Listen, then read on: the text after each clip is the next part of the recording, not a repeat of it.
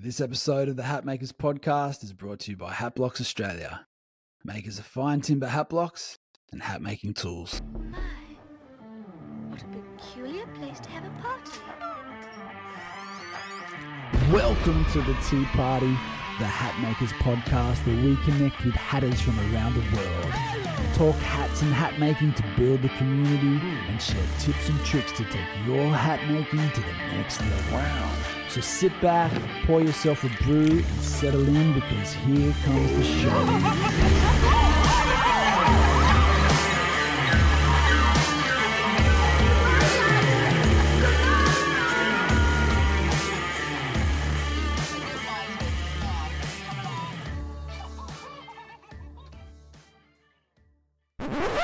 On this episode of the Hatmakers podcast, we're chatting with Austin Zito from Zito Hat Co.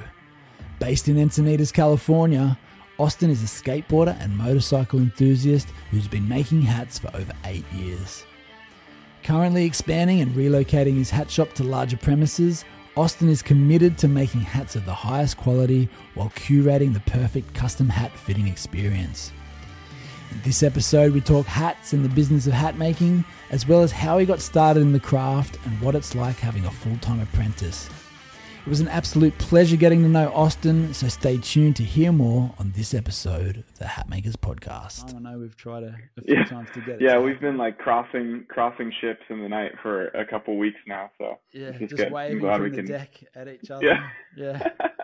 like what? I can't hear you. Yeah. What's your name? Yeah. Um, so, who are you and where are you from, young man? So yeah, my name is Austin Zito. I am originally from San Diego. A little little part. San Diego's pretty big, so East County, San Diego, La Mesa, which is uh, if you're in downtown San Diego, uh, 20 minutes east from there. Uh, currently, right now, I live about 50 miles north of the airport, um, and my shop is located uh, in Leucadia, California, which is a little beach community. Um, just on the coast. I'm about a block from the beach right now, which is fantastic. Uh, and yeah, I've I've you know I've been making hats now for about eight years actually, uh, which was in September was eight years of hat making, which is pretty crazy. Wow. Uh, yeah, it's in that full full time though. I've been doing this for four years actually. So Okay. So you jumped you jumped in full time before COVID. actually, yes, January first, 2020, full time. Quit my job. Wow. was in it. I was doing it in my garage, and at the time I was living in Austin. So, um, you know, I was I was went from working with a cowboy boot company called Tecovas, which is like a direct to consumer cowboy boot brand, um, and left and started doing hats full time. And then like a month later, later the pandemic hit, which which like you know that it was an insane time to to do it, but um, specifically in Austin, what happened during COVID is anyone, you know, Austin has a big tech community. And so a lot of these people that were working retained their jobs and their income. And there was a big push in Austin specifically to support local artisans and makers who, you know, maybe necessarily weren't having a secure job, I guess you would call it. And so everyone, like my business increased dramatically. And it was a huge blessing for me to be able to spend so much time with my wife, spend so much time at home. I got to make hats for people during COVID, it was it was a crazy time. Yeah, it was really cool. I wouldn't say I'm a COVID hat maker, but you know that's definitely when I went full time with it. So yeah, you got in before the rush. Yeah. yeah, yeah.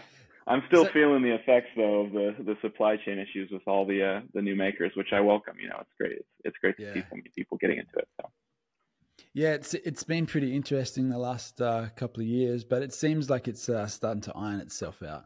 I think. yeah, I think I think you know there was a huge demand of raw materials because so many people got into hat making, and now there's becoming more and more suppliers to meet that. Um, and you can get things from different people to like kind of meet those those demands. And you know, I'm still getting through like the very last of my my really insane lead times. Like you know, I have one hat that I'm working on that was ordered last August, so that's my longest current lead time, almost a year and a half or so. Yeah. Um, but I'm finishing it like this week, so finally, you know, it's fi- finally, yeah, it's great. It you know, most of my clients are super understanding, like this is what it takes, and you know, there's some issues that you can't really do anything about. But um, for me, I hate it. I don't like the looming, you know, like the waiting and the the, the lead times. I, I don't like that. So I'm trying to move my business more. Now. Yeah. yeah. yeah, I'm sure you know hat makers right now are probably all really good at apologizing. yeah. yeah, but I'm I'm trying to move towards uh, mostly like front loading lead time on my end so that my clients don't have to wait, which is basically uh, stocking up on raw felts, and yeah. that's what I have available for custom orders versus like, hey, here's every color I can do. Yeah. You can choose. Um, yeah. You know, I'm still offering that, of course, but it comes with the caveat of like, hey, this this could take me a year and a half. You know, there's nothing nothing around that. So, um, but trying to figure out ways to kind of serve people a little bit faster is is what I'm going for. Yeah, no, that's a good idea. So, so how did you get started into the whole hats? What inspired you to start, and then how did you uh, learn? Yeah, um, I'll give you guys the long version because uh, I feel like most hat makers will be interested in this instead of the uh, the 30 second thing that I do at, at my shop. But so basically, I was working for a leather goods company on Abbot Kinney in Venice Beach, which, as you probably know, there's like 20 hat makers in that small section of Venice Beach, California. Like it's insane how many hat makers are there. Um, but so I was working at a leather goods store. It was on Abbot Kinney. I was kind of helping run the store. Um, and at the time, my, my dream was to be a professional skateboarder, actually. So that was like my lifelong dream. I, I've been skating for like 20 something years now. Um, so one of the best hat makers in the world, he started making hats for the shop. His name was Greg Westbrook. Um, if you if you aren't familiar, you should totally look him up. He's relatively unknown, but you know he's taught a lot of uh, really uh, incredible hat makers. He's made hats for so many years. Uh, he he most notably taught Nick Fouquet, which like we won't get into that kind of you know what happened with them, but um, you know eventually he started making hats for the shop, and so he came down to show us how to take care of all these hats that he made for us because they're all beaver or rabbit, very very nice, well made hats. Um, and he came down. He's an old skater from the 80s, and so we just were friends immediately. He started showing me how to like manipulate them and care for them and make them work for people so that I could kind of fit them um, mm-hmm. to the clients' heads because we were selling bags and stuff, but we had all these like you know eight nine hundred dollar hats before hat making was like really big, right? So, um, so I started. I was just interested in it. He actually gave me this hat that I'm wearing. So this is my favorite hat. Um, I've reshaped it and redecorated it uh, maybe twice now. Uh, but this has been the shape for the last seven years or so. Um, so he really like kind of got me into hat making. I was I was really stupid like just I love working with my hands. I've always worked with my hands. Um, and so Greg kind of mentored me into it a little bit. Um, he I know that he was in connection with uh, Brandon Wise, the Wise Hatter, who was yep. at the time his shop was directly across the street from the leather goods store. So right. they were talking back and forth, and I think that he, I don't know exactly, but I think he talked to Brandon about me going and like working and learning from him. So Brandon and I became friends. We were starting to schedule some time for me to come and just like learn how to work through hats. So he walked me through my first two hats, um, like full start to finish. And this was, I think, right when he was doing full time. Like I went to his apartment and, and we like okay. smoked a joint and, and made some hats. Uh, and uh, it was cool. It was, he's a cool dude. Huge respect for him. My intention was to apprentice for him actually. Um, my wife and I we got married and then we just decided that we were moving back down to San Diego. So I didn't get to apprentice for him. I got to work through my first two with him, which was a huge blessing. And then basically I was just, you know, skateboarding when I when I left the leather goods mm-hmm. company, we moved down to LA or I moved down to San Diego, skateboarding and just like making hats in my garage. And so, like, mostly for myself and my wife. And then slowly people started asking me for stuff. Um, Greg would kind of mentor me over the phone when I had questions. Um, and you know, I got to I got to know him for probably about nine months, and he he suddenly passed away. Um, which is why I talk about him a lot because not a lot of people know about him. Um, yeah. But I, I really I credit him for the resurgence of hat wearing, at least in the United States, because of all of the different people that he's taught and connected with, and his style was so influential to me and many other hat makers. Um, but yeah, so you know, because his workshop was still with the leather goods company, I actually ended up continuing to work for them. I went out to Detroit for a contract job and was working for them in their store. And then I took a job with them in Austin to open their stores in Austin and, and in uh, Texas. And so when I was in, in Texas, um, I was really starting to make hats quite a bit for people. And so I was working full time for them and I was working basically, you know, 40 hours a week making hats, but just like during my lunch, during dinner, like sewing every waking minute that I wasn't physically working. Um, and I uh, ended up working out a, a, trade basically to acquire the majority of his hat blocks, um, his tools that he was working on, brim cutters. Like it's, you know, an insane collection. And so all of this stuff was what he was working on, and they weren't really doing anything with it. It was just like stuff that they had bought for him to have the workshop.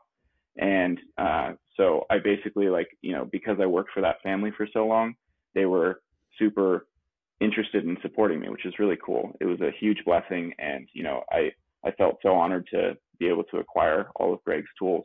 And so that's what I work on now, actually. Um, at the time, most of what I was doing for hat making was uh, I was any basically my wife and I worked out a deal, right? So it was a side hustle, and I was interested in I I like uh I like building custom motorcycles as a hobby. Um, so I was building my dream bike at the time, and it took me about three years to build this thing. I completely built it from scratch in my garage, and uh, he, uh, basically she's like, as long as you don't touch your salary, any money you make on the side can go to the motorcycle. So hat making was driving me building this motorcycle.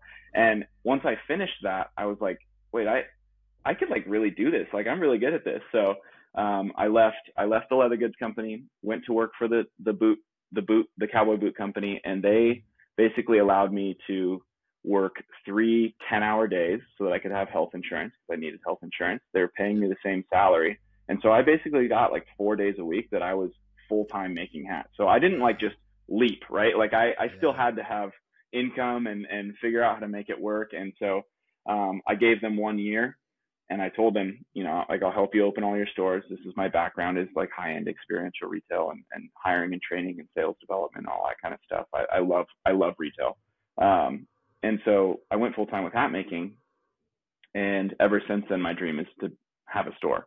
Um, so you know, I we lived in Austin for one more year before we moved back to San Diego. Finally, uh, it was something that we were planning on doing for a long time, and so I still have a lot of clients in Austin. And anytime we visit there, I, I bring you know all my fitting stuff, and and we go and I'll do a pop up with with one of my friends there, whoever owns a shop, and and kind of do fittings out there. But got I was in my garage for two years making hats full time. One year in Austin, and then one year when we moved back to San Diego before I found my current retail space, which um, we were talking a little bit about before this, but I'll, I'll reiterate for everybody listening. So um, it's I was I would every about once a week I would walk three or four miles up the coast, just walking into businesses, introducing myself to the business owners, and and asking about if they knew any opportunities for for renting a space because mm-hmm. it's really competitive here. Um, space on the coast on Coast Highway, which is, you know, the 101 essentially. It's like, you know, the original highway in, in San Diego in California. Um, it's really hard to come by. So, you know, I spent a full year doing that. I was every single week, once a week, I would walk and, and talk to people. I would tell every single client that I ran into, every person that I got into a conversation with, I was like, Hey, I'm looking for retail space. I want it to be, you know, in this area. Like, let me know if you think of anything. Um, the way I got it was I took an appointment in my house. I used to do them at my dining room table. Um, and uh, it, this this lady who I was making a hat for, I, I had mentioned it. The next day, she went into what is now currently my space to pick up um, like a custom ring that she had made. It was a jeweler shop at the time, and she texted me. She said, "Hey, this lady had decided told me that she's deciding to sublease. Um, she decided today that she wants to do it, and it's available. And here's what she's asking." And so I literally like stopped what I was doing and we came in an hour later. I looked at the space with my wife so we could make a quick decision and we took it on the spot. So it was like wow. immediate. Yeah, it was a huge, huge blessing. And, and, you know, I used to think about what I wanted it to look like and, um, you know, meditate on that all the time. And, and really the only difference between what I visualized and what, what we actually have is that the door is in the wrong spot and everything else is the exact same. So wow. it's pretty cool. It was, it was a huge, uh, huge win for me. It was a great way to test it. So my space is 300 square feet, very mm-hmm. small, right? Like going from a garage to this space is obviously massive. It was a huge, huge uh, benefit to like just getting it out of my house because I just I I couldn't you know my my personal address was on Google for so long and people would just drive up to my house like you know I could be like cooking onions or something and like hey can we do an appointment I would like to pay you eight hundred dollars for this hat and I'm like my whole house smells like onions and I'm yeah. in like my flip flops or something you know let me so, put some pants on yeah. yeah, yeah. Like, oh, hold on, let me like let me get let me get uh presentable real quick. So, yeah. um, you know, having the space was such a game changer for me. Just really getting it out of my out of my house was a big deal. Um, and it it really like kind of solidified my desire. And oh, sorry, didn't mean to move that. Um, so yeah, I've I've been in there for about let's see, I think two or three years now. I, I can't remember if I'm at two or if I'm at three years. Um, but very quickly I grew out of it. I mean, it's like tiny. There's hats covering every surface right now because it's busy season. It's felt season. Everyone wants a hat right now. It's holiday. So like there's literally hats everywhere. It is just impossible to like get through everything and, you know, keep it uh, organized. It definitely has as much as I don't want to give off the Mad Hatter trope, I like that it very much looks like I'm crazy in there. So um, it's but it's fun. It's it's good. You know, about a year in, I hired my apprentice, which uh, has also been just so incredible to kind of teach and and see him progress. His name is Jack. Everybody, if you if you know my Instagram, he's on there all the time because I'm super proud of his work. He's incredible at it. Um, you know, it's a I I offer a two year like structured apprenticeship basically, and and mm-hmm. part of the reason I do that is um, I one because Greg Greg was such a proponent of making sure that people learned how to make hats and teaching them the right way and you know passing it along because hat making is is a very much a, an oral tradition. It's it's passed along it's apprenticeship based. I mean regardless of if you um, if you go and actually apprentice for someone in person or if you're getting advice from other hat makers like we all get the mm-hmm. hey can you teach me how to make hats? messages on instagram. I'm looking to get into it you know and like that's super encouraging to see like people interested in it. So my goal is to create a business that's large enough to um, support and train multiple people how to make hats and like have a career at it so that they don't have to go and start a business to go and make money because like I can tell you that I it takes years and it's and it's you know just because you're like really good at making hats doesn't mean you're also really good at running the business and that's a, been a huge learning curve for me but something that I find really enjoyable. I like doing both aspects of it. So, um, yeah, it's been it's been insane. And then I'll I'll continue the um, the final part of this story, which is what we were talking about before we started recording. But uh, yeah, this this morning we got um, final approval on moving into a much larger space, about four times the size. We're we're going just slightly up the coast, a little bit closer to where I live actually, which is fantastic um, and hopefully going to be opening very shortly, uh, December 15th or so. So it's going to be insane. It's another huge growth opportunity. It's it's going to be able to deliver what I want to deliver as far as experience, product offerings, um, you know, hat making space really, uh, a separate spot for sanding and pouncing and stuff, and uh, the ability to hire and train more people yeah. so that we can kind of deliver this experience to North County, San Diego, this this area that I'm a part of, the community that I'm a part of as well. So very excited. Yeah, wow, what a what an awesome uh, journey so far, mate. It's uh, it's sounds like you got like the great uh, downloads from the from the awesome hat makers, which is yeah pretty uh, unique in this day and age. Most people have kind of tried to work it out for themselves and mm-hmm. only you know seen other hat makers online. Um, yeah, absolutely. I, I was hugely hugely blessed communication with so many different hat makers that were I would consider master hat makers. Um, another guy who really helped me quite a bit and mentored me in the early days before he started to offer classes, which is this is who I send people to when I'm, mm-hmm. you know, if I don't have an open position, I'm like, go pay this guy to tell you. Tim over at Pure Beaver, I mean, he's he's like taught that. me how to do brim bindings. Yeah, he taught me how to do sweatbands properly. I mean, he's like such a great person and also a huge character in the hat making industry. So I would be remiss to not mention him if if anyone here is listening and wants to go learn how to make hats and and uh, doesn't want to move to San Diego to come work for me, go go to Tim and and he'll get you he'll get you set right. Yeah. Yeah, he's been around for a while. He was kind of like quiet behind the scenes for a long time, and then he started teaching and supplying. And I think he's really uh, found his spot with that for sure. Yeah, I love getting a call from him. His like New New England, you know, East Coast accent just it reminds me of my wife's side of the family, and so I, I get a kick out of talking to him. He's he's a he's a great guy. Yeah. and how awesome to be um to be working with Greg's tools, like you know, carrying yeah. that that forward. That's pretty amazing too. Yeah, it's become you know it it's helped me be able to tell people about him, and because I, I really most people don't don't know who he was, and it's important to me to give credit to people um, that came before. I think one of the reasons hat making died out, you know, maybe in the 50s or so, was a lot of the old masters they they died with their secrets close to the vest. And while you know I'm not just offering people you know information all the time, I I do think it's important to pass it down to the to the people that are going to carry that torch on. So like my apprentice Jack, he the reason I do a two-year apprenticeship, it's a two-year commitment, is so that um, once you're through that program, regardless of if he wants to stay on with me as a full-time hat maker or wants to do his own thing or whatever he wants to do, if he's making hats and using my name, he's considered one of the best in the world. Like he's an incredibly technical hat maker. I'm very stoked for how quickly he's picked it up, and it's really encouraging to see, um, and a huge asset to to me as a as a maker, and and to be able to kind of show him the things that I know and see how it evolves with his own unique perspective. So, um, you know, that kind of thing is it's important in hat making. You have you have to eventually you reach a point where you have to teach others. Yeah, yeah. I think teaching others also um, helps you understand your own craft a little more too. Mm-hmm. So, how did that relationship come around? How did um, you meet Jack, and or Jack meet you, and and how did yeah. you guys uh, come together? So, okay, so Jack, um, not many people don't know this, but he is very young. He's uh, when I met him, he was 18. He graduated high school like maybe a week after I after I hired him.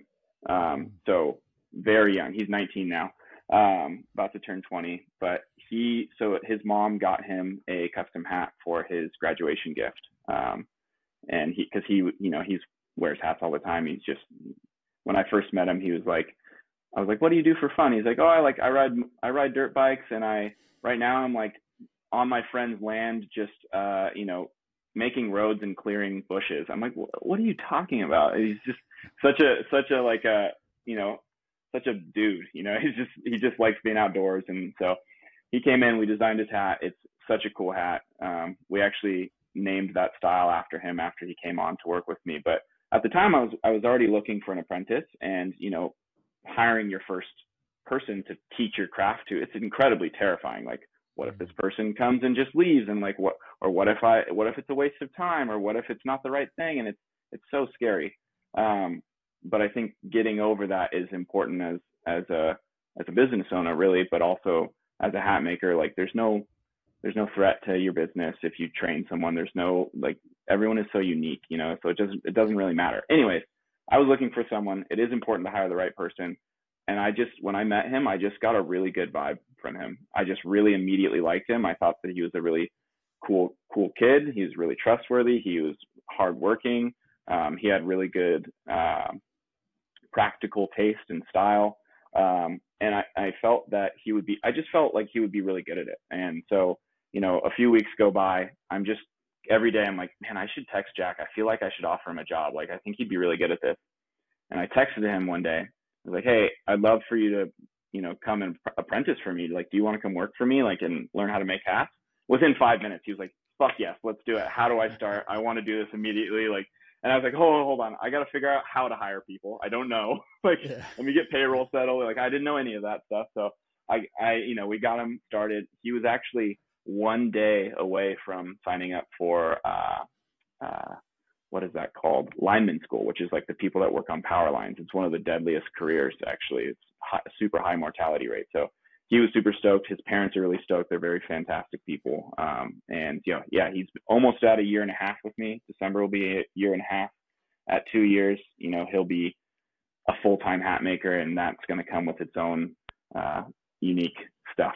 He'll have his own clients. He'll have his, you know, I want to try and build him a career as well. So I'm very proud of him. It's it's been a huge blessing. I would say he's probably better than I was after like five years of hat making, just mm-hmm. because the sheer amount of hats that we make. Hat making is one of those things where like you can't just know the techniques. You have to practice it over and over and over and over and over. You have to make some of those mistakes or you know i i help them get around some of those but you have to do it. You just have to do it all the time. Like for example you know i have one of my favorite hats here but one of the things that i um, love doing are the hand sewn brim bindings we mm-hmm. when we do hand when we do brim bindings we only do them by hand um, and like this kind of thing it takes I would say it still takes me like anywhere from an hour and a half to five hours, depending on if I'm distracted or not.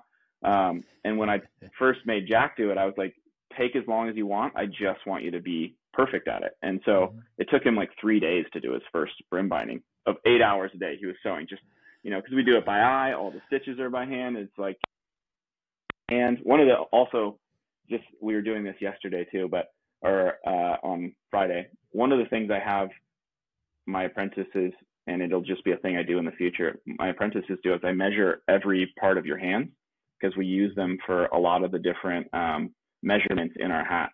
So, you know, like this is one inch, this is inch and a half, this is four inches, this is five inches, like this is nine inches. Like there's a bunch of different measures, and I have everyone measure your hand so that we're just like we don't need a ruler. We're just eyeing everything with our hands and like putting our fingers up to stuff. Um, yeah, cool. It's one of the I tell people sometimes one of the secret like hat making powers is that you can I have the weird ability to like guess the center of anything, like almost with, you know, insane accuracy because that's all we do all day. it's just yeah. when I'm punching holes and stuff, you know. Unreal. And so, um, when Jack first started, what were the like some of the first things that you got him to do? Like, how did how was uh, his journey? Yeah, so blocking was the the first and foremost because um, you know, after I gave him like a, for the first two days, I was giving him mostly like history of hat making, familiarizing him with the tools, the materials, like having him look at colors, having him try on hats. Uh, part of the program too is, um, you know, he, he gets to make his own hats. Um, and uh, so we're like gifting him hats and stuff like that. But the first things he did was blocking, and then I started showing him how to do shaping, design work, you know, trim, all that kind of stuff. Right now, he's in kind of like the design portion of his apprenticeship. So right now in our shop, like I would say half of our ready to wear collection is Jack's designs, and mm-hmm. I'm letting him just make whatever he feels inspired to make, but I'm critiquing him as he does it through a lens of what's wearable, what's sellable, um, what do you think can move, and incentivizing him with bonuses based on like if he sells if one of his hats sells he gets a bonus. And so he's getting direct back on what's wearable and sellable and also you know he has to make it in what i consider my style. So he's learning my style but i also want him to work within what he finds interesting as well. Um, and so you know kind of pushing himself to go, get more creative see different things uh, you know it's he started to take some custom appointments with me kind of shadowing as well Mm-hmm. But these are all, you know, my clients that are. I, I, want people to be able to come into my store and and uh, when they order a hat from us, they don't need it to be from me because you know everybody can yeah. deliver what what I expect from Zito Hatco essentially. So uh, yeah. we're getting him to that point. It's it's cool. It's it's really cool to see his his growth and his progression because as far as technical hat making goes, I would say he's he's top tier. He's fantastic, like incredibly helpful really quick at a lot of things. Um, you know, he he's kind of like a has holds the same values as I do. Like I just I really like to do things even if it's the hardest way to do it, I'd prefer to do it the best way because I just I find it most interesting. Like this didn't start as a business for me; it is always something that I did for fun, and then it was a hobby, and it was you know so a lot of the things that I do maybe aren't cost effective, but they are important to me to do. Like for example, the hand sewn brim bindings. We only do them by hand yeah. because I think it's the coolest way to do it. So yeah. Um, I didn't always start that way too. Like I started doing it by machine, and I found that it wasn't as accurate or as perfect as I could as I expected out of myself. And so I started doing them by hand out of really a desire to just get more a more perfect hat. And I was like, oh fuck, fuck a sewing machine. I'm just gonna use Yeah. you know use my hands. Like it's cool. And, and then people actually now like my clients come to me for it because they like the sweat equity that goes into it. When I tell them like, yeah, this this uh, this one took me three hours yesterday, or this one took Jack five hours, and they're like, oh, that's sick. I want a brim binding. Like, let's do it. You know? You're like, oh, great. yeah, yeah. Yeah. I mean, yeah. luckily I like it, but like, yeah, it does take a long. It does take a long time, but it's one of those things that I'm kind of un- uncompromising about as far as like, there's got to be that base level of like extreme craftsmanship, quality, technique. Even if not all of my clients care or are discerning enough to to know, it's it's important for me as a as as far as my own the authenticity of what I'm doing, my um, you know, I guess my morals. I just Yeah. I just have to do I just have to do it that way because that's the right thing to do, and I want people to trust me and uh, understand that's that I'm that's I'm what a Zito hat is. yeah exactly yeah. Yeah. yeah. I, I like to tell people that I try and toe the line between modern and Western. So I'm, you know, I want to I want to pay homage to traditional shapes, techniques, uh, styles, um, ways of wearing them. Like really, it's always some. All of my hats have to be grounded in some sort of level of tradition.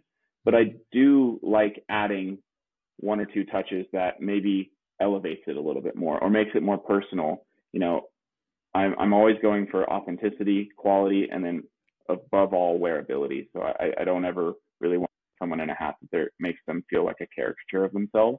And because I have a store, I get I get a lot of direct feedback on like, hey, this shape I don't like the way it looks on my face. So I I pretty quickly learned like, you know, what looks good on people, what looks good on certain sh- face shapes, what people are comfortable with. You know, I have three different heights of crown in in full size runs. So I do like a five inch, a five and a half, and a six inch block. Um, and most of what I do is is what I call medium height. That's the five and a half inch. Um, but some people, if I can convince them, like I wear a tall crown, this is the six inch. Um, one of the things that I tell people a lot is where your hat sits on your head to the top of your crown is how tall of a, or to the top bottom of your chin is how tall of a crown you can wear. So I could go like seven inches because I have a long face. Um, and then the other, I tell people because everyone's like, you love coming to my store. I'm like, okay, immediately you have a long oval.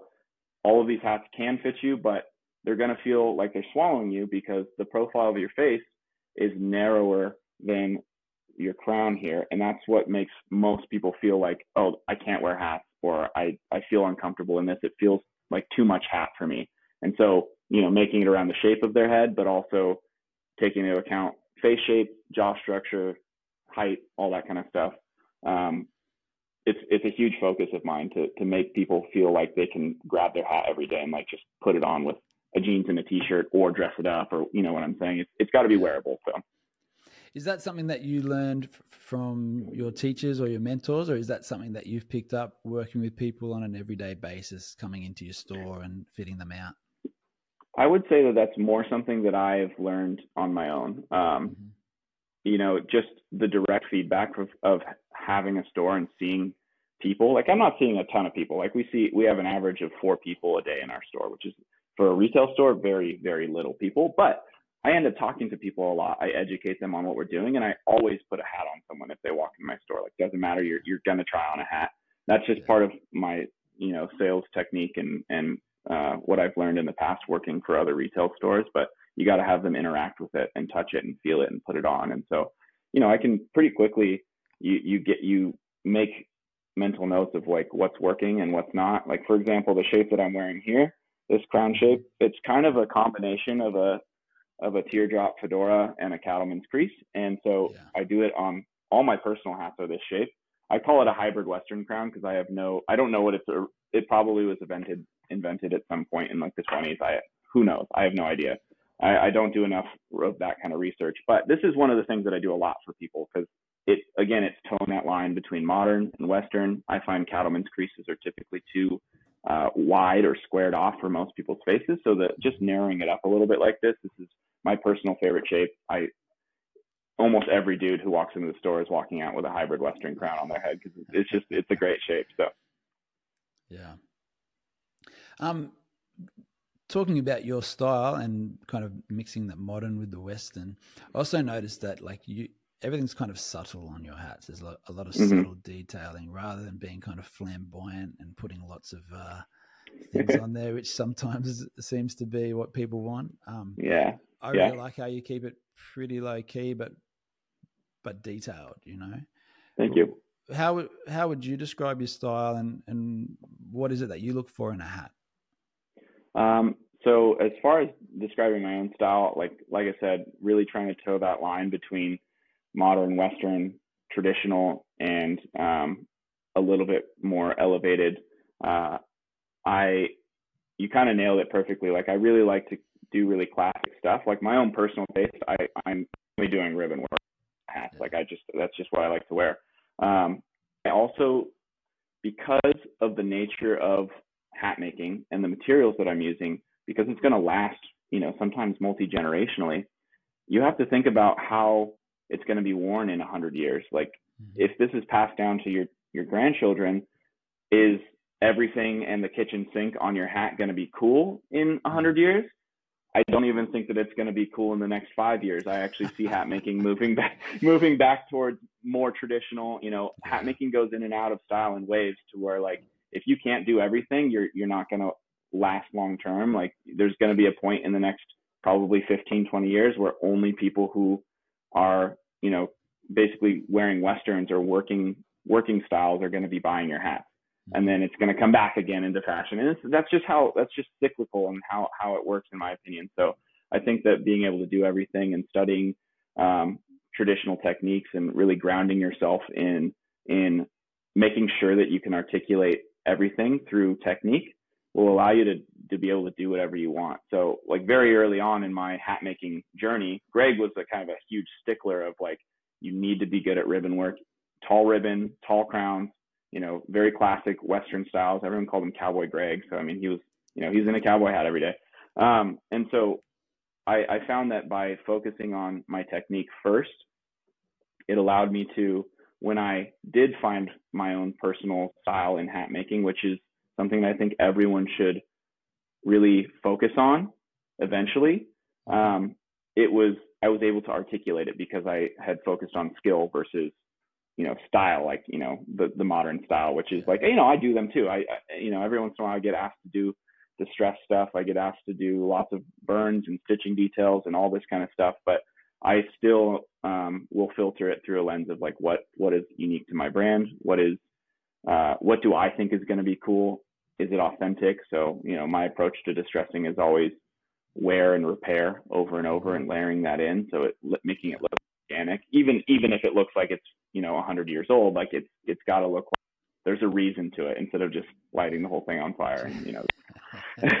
And like there's a place for that you know? It's it's everybody everybody wants something different.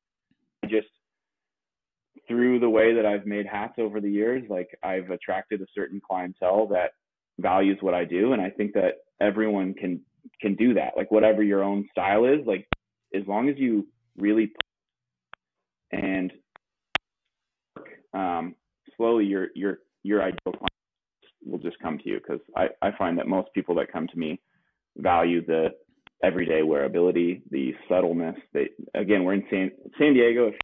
If it's it's coastal beach community. Like it's very casual. People are in board shorts and flip flops. Like not many people are wearing hats like this.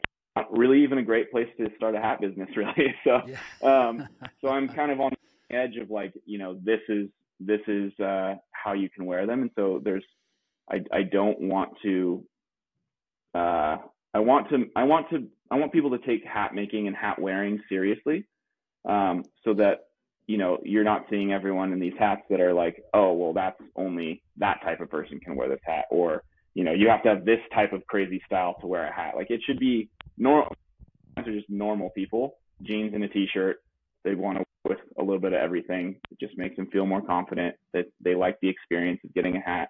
They like meeting the makers. You know, I, I think that it's more experiential than and a connection to the maker is like need this crazy hat because you know yeah. my my my favorite people who make hats for are the ones that are appreciating them and wearing them. So you know, I while I do have some like famous clients or whatever that is, I, I mostly make hats for just regular people, and that's what I that's what I like doing the most actually, because I find that it's um, more rewarding personally when they only have one or two or three hats. You know.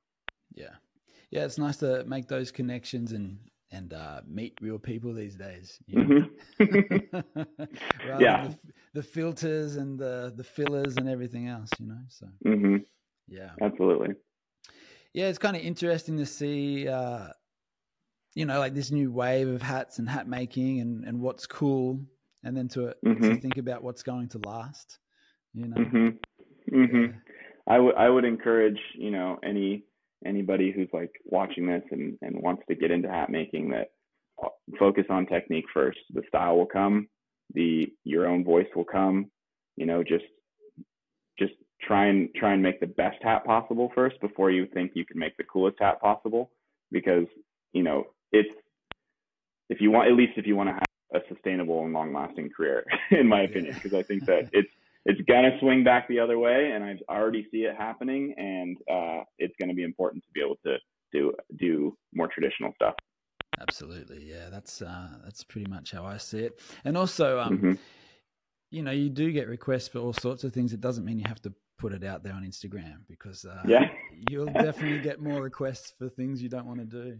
mhm, mhm. I probably only like not posted really a handful of hats that I've made. Uh, some of it is because I forget, but also some of it is, you know, I, I, I, while I'm proud of the work that I did, I don't really want the requests for it. And I know that in the style of like what's happening or trendy, like it's really just not the direction that I'm trying to take the brand fully. So, um, you know, it's, it's, it's tough. Our company's after ourselves, so it's a reflection of who we are. And so, like, if you're doing things that you don't like, then it's a reflection of, you know, um, yourself. And so you gotta you gotta like what you're doing and and uh, yeah.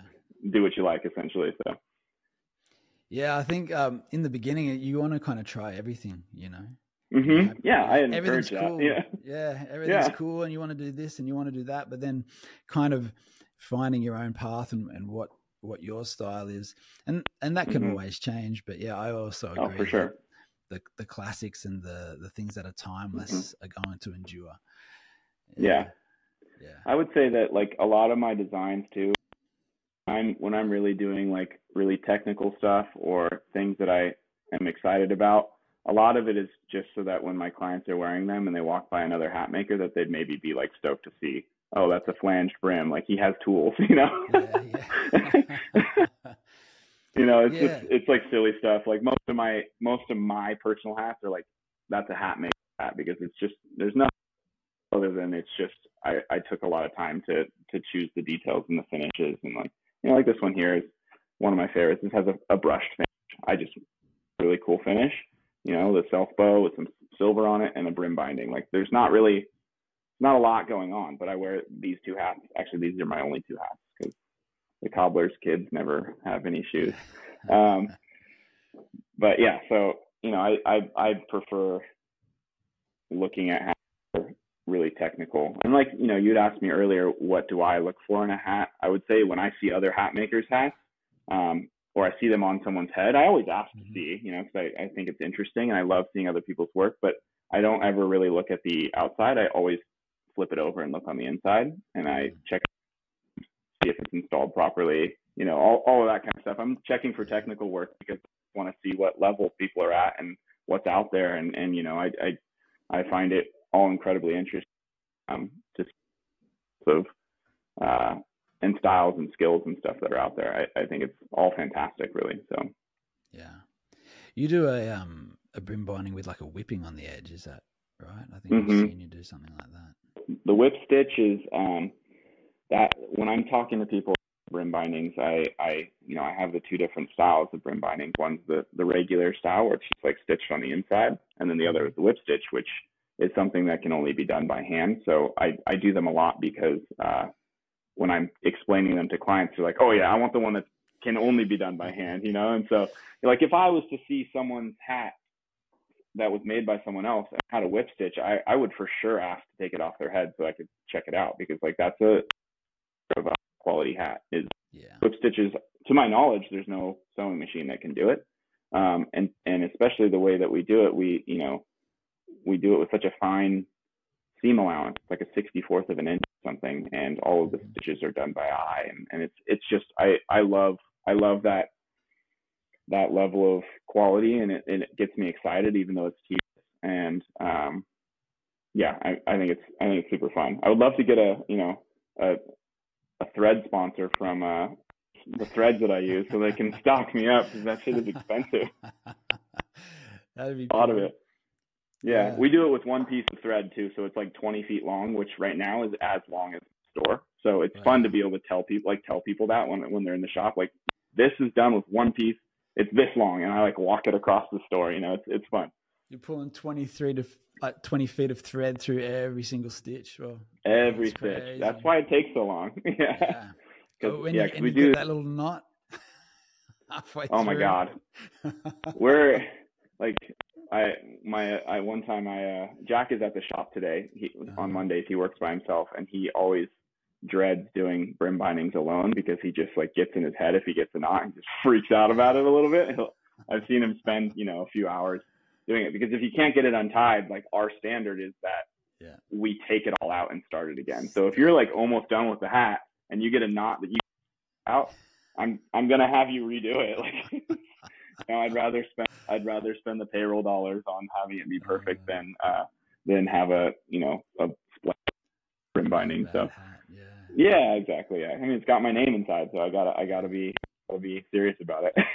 That's that's what nightmares are made of. oh, it is. It's horrible. um, I was talking to Blake uh last. I think he came to Yeah. visit you last year. He did. some He time did. He actually shop. was uh, our uh, Australian connection. That we also, uh, you know, I have a little. I I'm not supposed to talk about it, but we'll talk about it. It's little group chat of uh, a couple hat makers. Uh, Yeah. I call it the. It's called the Hat Boys, Uh-huh.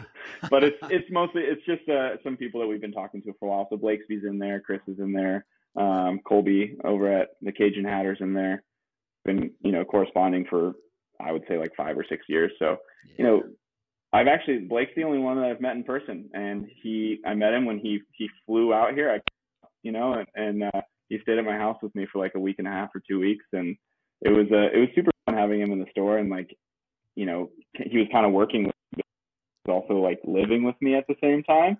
Um, and so it was it was cool to hang out with him. He's such an interesting character. He was over Halloween uh, about a year ago, um, and so you know we yeah, he he came dressed as a pirate, which is very not very different from how he normally dresses. So he like just put together his outfit with uh, clothing that he had already. He was all like double RL, super rare, like you know, it was, such a character. I love I love hanging out with Blake. Uh, I was on a call with him the other day, um, just chatting with him about his business and and uh, you know he's moved to a new, a slightly bigger new space within his collective.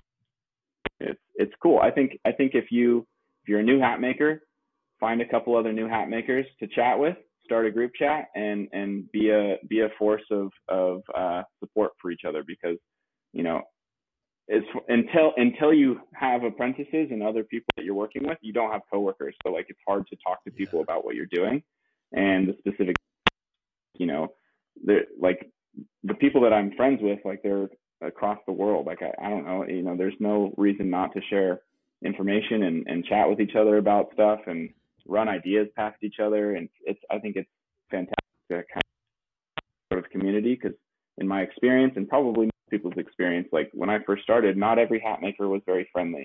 Um so and and you know i'm it's it's uh now i see it as kind of a rite of passage where you kind of you almost have to find some of that information on your own and and Mhm. you know you get a little bit hazed by some of the hat makers. But you know it's i think it's part of putting and proving that you want to be you are actually interested in in doing what you want to do.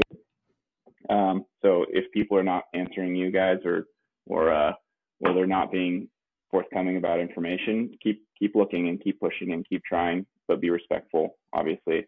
I always am more likely to help someone if they come to me with a specific question and show me that they've tried. Like hey i'm having trouble getting this sweatband to lay this way. Um, here's what i've done. How, what am i doing wrong? I will much more likely answer that than hey i want to be into hat making can you tell me how to get the materials the supplies the tools like how to do it I, i'm not going to answer that i don't have time for that so Can you give me all your information so I don't Yeah. even have to Google it? Yeah. No, yeah, no. yeah. I just can you just actually leave your business? I want to start in your business and just I'm just gonna do it. And it's yeah, don't don't do that. Yeah, no, a specific question is is good. I think I Mhm. um first reached out to you when I was starting and asked uh, like what what was the crown height exactly that you're using because I was it's like how high do you get how high does a crown need to be? You Yeah. I you know I I probably I fe- I feel like I remember seeing your stuff a while back, and it was at a time when, you know, I this was. I mean, how long have you been making? Like six years or something, right? Six like coming into my seventh year. Yeah. I Yeah. Yeah, so you know, when I was at that time, I don't know that I felt like I had authority to even. so, um, and you know, for a um, especially when I was like, you know, part part of what on social media is is as a rule, I try not to actually follow a lot of hat makers. Not because I'm not don't want to talk to people. It's I don't want to accidentally have influence from other makers, like something I see, and then you know, I'm like, oh, I'm gonna try this thing. You know, people get weird about that, and so I like keep it, you know, pretty pretty kosher, so you know, it's uh, it's something that like I've recently in the last three years, especially as I've kind of like grown into my store and like I, I don't really mind. I, I, I love talking to people now. I'm, I'm more open about it and more interested in what people are doing. Um, and so, yeah, I, I, I found that like when I first started though, I, I felt a lot of, and a lot of, uh, a lot of, uh, you know, there was like this feeling of scarcity, I would say, like, oh my gosh, there's not enough hats, people buying hats to like have a business. Like I'm, look at all these people making hats. I'm terrified. Like, why, what am I doing? You know, and, and slowly over time, I came to realize that like that's not true. I mean, there's what, 7 billion people in the world, which means there's Yeah. at least that many heads to put hats on. So, you know, I think that part of like, I think that a lot of people are still kind of in that mindset in hat making where like they're scared to talk to people or, you know, there's a lot of like, and you know, there's a lot of like, there's, you know, it's, it's, it's your, my advice probably year four of hat making was don't, don't get into it. Don't do it. It's, it's a horrible toxic place. And now it's like very much not like that, but mostly because like I, I, I find people that are really interesting and authentic and, and nice and have a good mindset. And that's who I, you know, introduce and talk to and keep in my circle and, and, and chat with because I think that, you know, you, you get back what you surround yourself with. So Absolutely. Well, that's also what you're putting out into the world, so you kind of attract that Yeah. around you, you know. And it's the same Yeah. with that that scarcity mindset. If you have that Mhm. scarcity, then that's all you see, and if there's Mhm. abundance, then you you know there's a never ending supply Yeah. of everything. Yeah. yeah, it's, it definitely like I've, you know, early on I was, I've had some run-ins with some other hat makers and, and like really like made me very worried about my choice of career Yeah. first and and then i realized as i you know matured as a person like you know there's it just doesn't it doesn't matter like just do focus on your own thing and so a lot of my philosophy is just like i'm just going to do what i do the best Yeah. possible and like it doesn't it's not taking away from other people's business and their business is not taking away from mine and that was the point when i finally accepted that and like realized that there's really nothing that anyone can do to like really challenge what i'm doing or or take away my Mhm. worth or or what i'm doing like that's when i was able to hire an apprentice actually Yeah. and and I was able to increase my influence and increase like the amount of hats that I can make, and like it was all because I got over the uh, that lack and scarcity mindset of like there's not enough. yeah. If I teach someone, they will take my business, and I've so many hat makers who have had that experience, but I Mhm. think like and obviously that's terrifying, but I think that it's a function of like maybe not understanding um, the mentality that you have to expand that direction. You know what I'm saying? Yeah. Because if you go into it, you hire someone and you think that's what's going to happen. So Yeah. Yeah. Exactly. yeah, Yeah. So now that you've got Jack on board, are you able to um, like step away from a little bit of the work and, and focus on other things?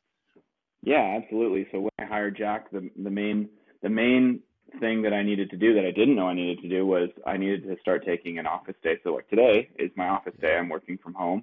Um, when I get into the new space, I will actually have an office in there, which is going to be so nice. Um, yeah.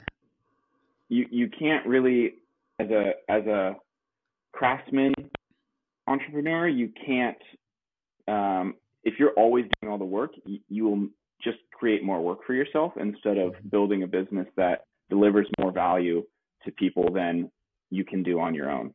So you lose if you're always doing the work, which I like, you know, four days a week I'm making hats. That's what I do. Yeah. Um, but if you're always doing it, you can't push your vision and your business to be where you're ever doing anything more than just working. And so working and working and working and making more work for yourself and making more hats and making more hats only going to lead to a burnout. It's not sustainable. So you you have to bring other people in and you know set up a structure that is sustainable for yourself and also um, provides a lot of value for your employees and your customers. And so really what I'm what I'm trying to do in the future is combine my you know 12 plus years of high end experiential retail experience and my ability to make hats that I've been doing for so long and just mm-hmm. mush them together, right? And so, you know, my my goal is to is more of a I would say more of an in-store experience. I'm going to be always offering custom hats because that's the foundation of my business and what I do, but I'm really mm-hmm. am focusing on doing a lot more on the spot things. So know, I have a program that I launched this year I call semi-custom, which is my three most popular colors in full size runs. They're unshaped and undecorated. We pre-make all these blanks and percent lower price point. And so you can come in, we measure you, you choose your color, and in an hour and a half, we're shaping, trimming, and decorating on the spot.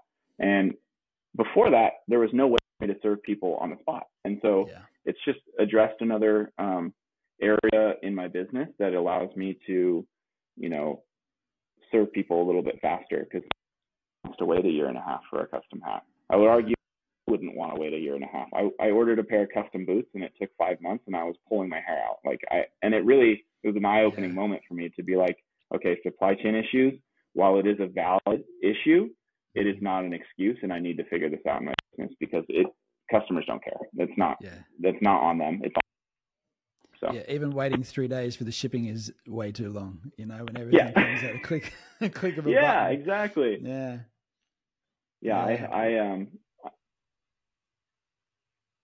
uh, interesting to kind of navigate the, you know, the balance of immediate and and also um, having to make something by hand and because it's everything we do is always going to be made by hand in our yeah. in our stores that we sell them at um, and I think that's just part of the experience that I want to deliver is walking into a shop and you see all the things that are made, but you're also seeing all the people that are making and having that connection to be able to talk across the workshop counter and be like, what are you working on right now? What are you doing? Like, that's incredible. You just lit that hat on fire. Why? What are you sewing? Like, what is that? And, or, you know, there's, you know, I, we have a silversmithing bench in the shop and, um, silversmithing right now, which like I'm silver actually, if I'm being honest. B minus at silversmithing, but it's enough to like make that I want to make. But I just I find that it's so much more interesting to do now, um, for not only for me but for my clients. And even even if I have you know less ability than definitely like a full time jewelry maker, the fact that I'm able to not have to go to other people and I can do it in house and like articulate every my visions with every material. So we do all the leather work, yeah. the silversmith you know, the embroidery, the hand sewing, um, any anything that we want to do, we we do it in house. And I that's just kind of like one of the about a, my business. I think someone who does it actually much better than me is uh, Gray Collective over in New Mexico. She's, She's amazing. an incredible yeah. smith. Oh my god! Every time she posts something, I'm like, I need to go take a stone setting class again and just like go figure this out because you are blowing my mind right now. I, yeah. I, it's most of my interactions with her are just like just the, the emoji with the like head head explosion thing it's incredible. I love I love what she's doing. Yeah, everything yeah. by hand and, and everything looks so incredible. Yeah, she's she's very very talented, and like I find that's one of the people that I admire, and it's because the way that I like to do things, which is like everything in house, and she just Yeah. does it at such a great level. So, um, really cool to see. So in the new store, like um, your workspace will be visible for like for, for the customers to see Mhm. what's going on. Yeah, that's cool. Yeah, it's gonna be. I mean, I'm. You know, we just this morning we got the approval, so now I'm like actually putting stock in it in my brain because like I, Mhm. you know, I don't want to. I've, I've actually put in letters of intent on, I think two other spaces this year, and they didn't work out for one reason or another. So it's this balance of like, you know, I'm in a 300 square foot space. Here's my revenue. Like, here's my business plan. You got to believe me, you know. Yeah. so so it's like hard to you know, certain traditional landlords to to Yeah. to get that approved because you know they're like asking for hey if you default you owe me your house and your wife owes me your job her job and it's just it's crazy stuff so um very difficult to do it but yeah my you know some of the drawings preliminarily that i have for the shop space are um you know a separate standing because right now that's one of the big issues with keeping our store clean is keeping dust off of all paths. Even though Mhm. our sanding area is all the way in the back of the store, it's in a separate room, has like a cloth covering. We still are tracking fur everywhere. Like we have, you know, black hats in the semi-custom program, and I have to dust those every day. It's impossible to keep them clean. It's, it's I want to do that. Yeah, man. So, um, can you run us through like what a, a custom fitting experience with Austin is like? starts like with getting them to commit, and if it's an in-store thing, I've probably already walked them through all the different options. I've kind of put them in some hats. I've uh, you know showed them what we're doing and why why they should buy from me. I guess. Um, Yep. But really, the, the the first start start of it is committing to it. So like we get the verbal yes, like let's start an appointment. It's about a for for a custom appointment, it's it's probably about thirty minutes, forty five minutes, just depends on how long. Yeah. So, but so we have a couple drink sponsors in the store. So Topo Chico sponsors the shop, Okay. and so we just we have complimentary drinks to hand out to the clients. So they get um, they get a drink. We either make them a cocktail or get them a, a drink or a beer or something like that from the fridge, and then Mhm. we sit them down. First thing we do is take their information and then get the measure. Um, we do a combination of like the soft fabric tape measure, so we get their circumference and we measure in centimeters because I, even though we're in America, it's just way easier. I, I don't Okay. know why anyone would use the that seven and a quarter, seven and a quarter. I hate it. I hate it. Right. Um, so s- we measure them and then we put them in our fitting device. We have like a little plastic informature. Actually, I have 10 of them um, because I ship them to people who can't come in person. And so I have a little video that goes along with that showing them how to use it. But we measure their exact shape and size of their head. I then trace that to a piece of paper. And during the appointment process, we choose color, style, shape, trim, personal details. We go through everything basically. And, um, you know, most of it is kind of recommended based on again like their shape their face shape their style their personal style their taste like things that they've brought in to show me. I encourage people to bring in like family heirloom jewelry and i've modified several you know like great grandfather's rings or something and we put them on the hat. Is whatever whatever it needs to be. Um i'm kind of walking them through. And really it's just my job mostly because i i'm the main person driving the business right now obviously um, is to get to know my client really quickly and on a very personal level because it's a personal thing that they're wearing um, and gain their trust very quickly. And then also uh, you know finding out what is going to serve them the best because wear, wearable is is different to many different people you know? It doesn't Yeah. like like something that I would want to wear like this is almost going to be you know too tall or too big or it's not interesting or whatever it is like this might not be the thing that people want to wear because they don't feel comfortable in it. So I really am looking at it through a lens of what's wearable for my client what's their personal style how are they going to wear it how do they intend to wear it um, you know what's their lifestyle like what, what is what are what are their the things that they're interested in what's personal to them is this for a wedding what, whatever it is you know um, i'm kind of asking some of these questions to, to really make sure that what i make for them because it takes me a long time to make a hat is exceeding every expectation and hitting every mark that they um, are setting forth, or even didn't even know that they had. So, uh, you know, then after we've chosen all the materials, I do a deposit system. So it's half to start and half when it's finished, which I find is the best for, for custom orders, just because um, it allows me to control the business a little bit more. Yep. You know, I, I Yep, for a while I was I was taking all up front, and then you know I got into situations where I didn't like that I'd taken payment and the felt Hadn't was still not there a year ago, Yeah, yeah, and, yeah. and and they're like, you know, hey, I I paid you, or I've just felt weird about like holding on to someone's money, or or it felt like you know after a year, uh, I was. I the money's already gone, like it's already been Yeah. spent. The business, like what you know, I'm just making this hat. So, um, deposit system is what we do. um, and then yeah, we order the materials, we get the process going, we cut their their head out of the piece of wood because we have a Mhm. we, we cut it in the shop too, so we do the band block um, in the shop, and that's a one time service. Right. And so it's it's uh, mandatory for every hat so that it fits perfectly because I'm not I don't have their head in person to fit it to them. Um, and then once we get them, we once we get their felt, we add it to our queue and uh, kind of move them in in order in to be blocked, and then we process them, sweat band them, shape them, all that kind of stuff. And uh, I like to be really collaborative with with my designs, so um, I'm I'm not someone who takes the order and then like just delivers the hat.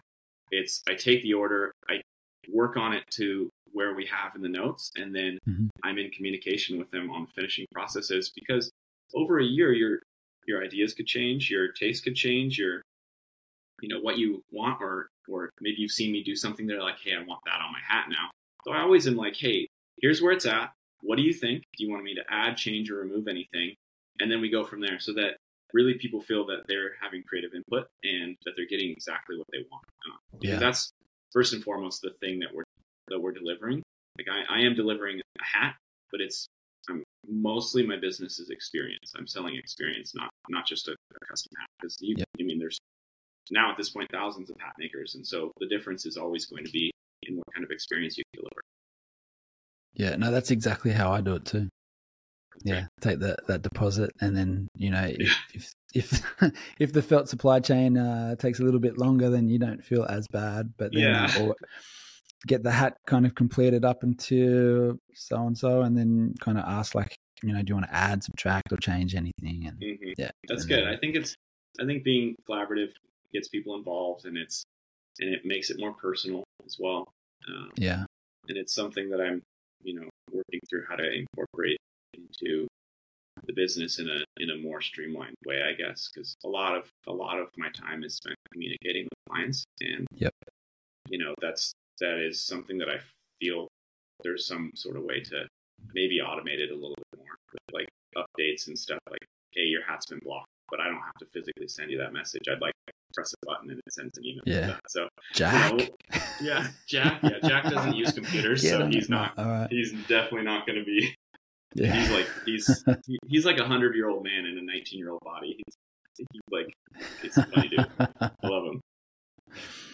I love him. That's awesome. So yeah, the the new shop is coming around pretty soon. It seems like, and congratulations on that, mate. That's great Thank you. news to find out today. Thank you. Yeah, that was my number one goal this year was to get a, a larger retail space because 300 square feet again, very very tight for how.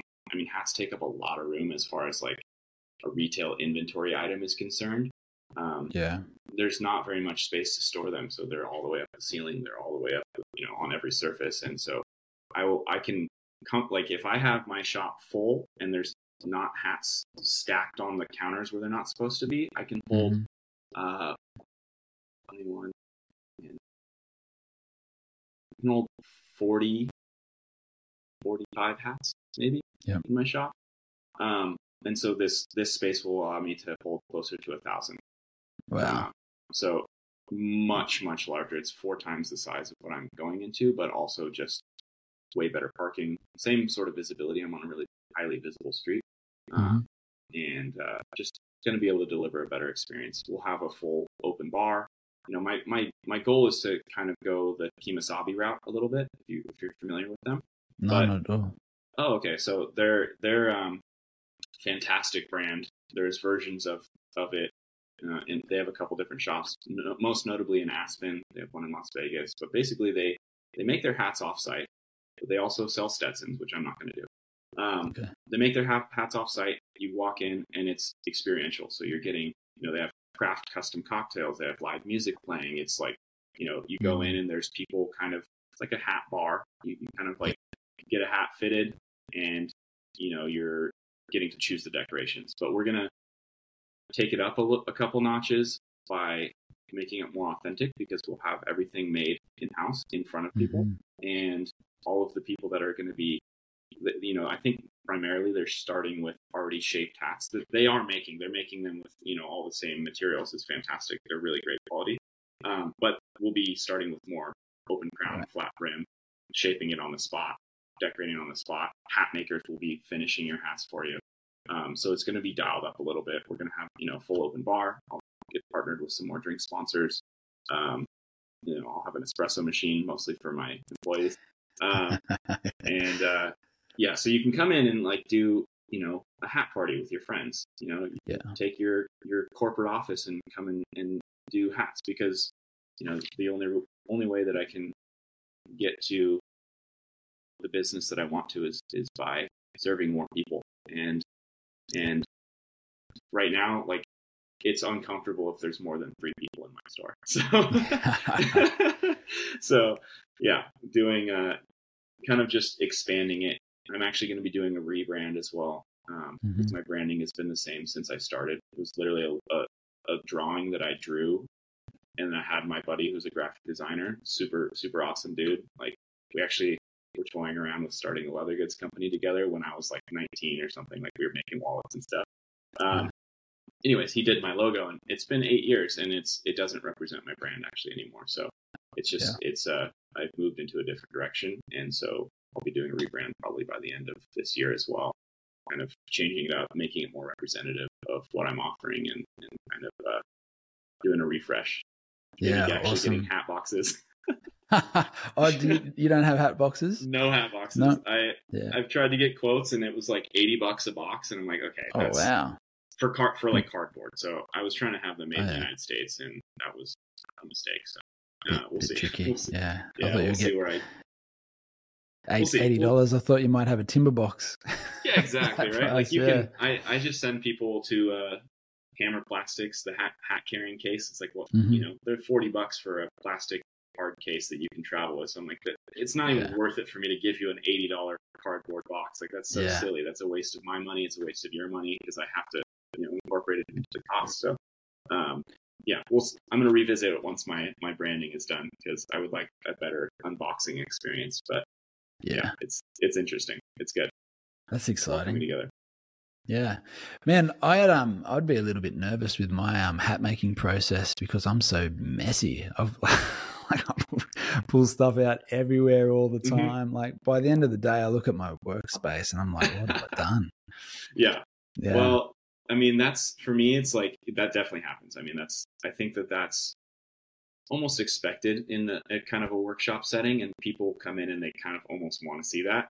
Now, there's levels of like having to be presentable, right? Like I, I Yeah. try and uh, at the end of the day, we clean, or we try to if we're not so busy, but we we clean up the store and get it back to level set. But especially in this bigger space, like you know, our standards are going to be much higher, and Yeah. uh, because they have to be. It just will be like if it if the whole store gets you know fucked in one day, it's not going to be 30 minutes to clean it. It'll be you know Yeah. two hours, and like that's you know that's all extra cost. Or I send everybody home and I have to do it myself, and so send I, in the know, professionals. yeah, I, we've kind of been getting into the habit of like we'll finish one thing and then fully put everything away, and then we take anything else out that we're moving on to. So like even if I'm, you know, we each have our little sewing kit because we prefer Jack and I prefer different scissors, we prefer different needles. It's like a, a weird personal taste thing. Um, but we have like I have my pin cushion and he has his pin cushion, and we have our thimbles like separate ones, and we have you Yeah. know our pairs of scissors, and so anytime I finish like sewing a ribbon.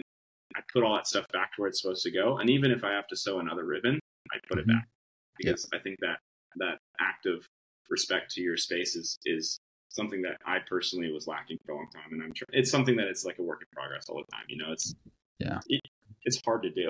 it's hard to do. yeah.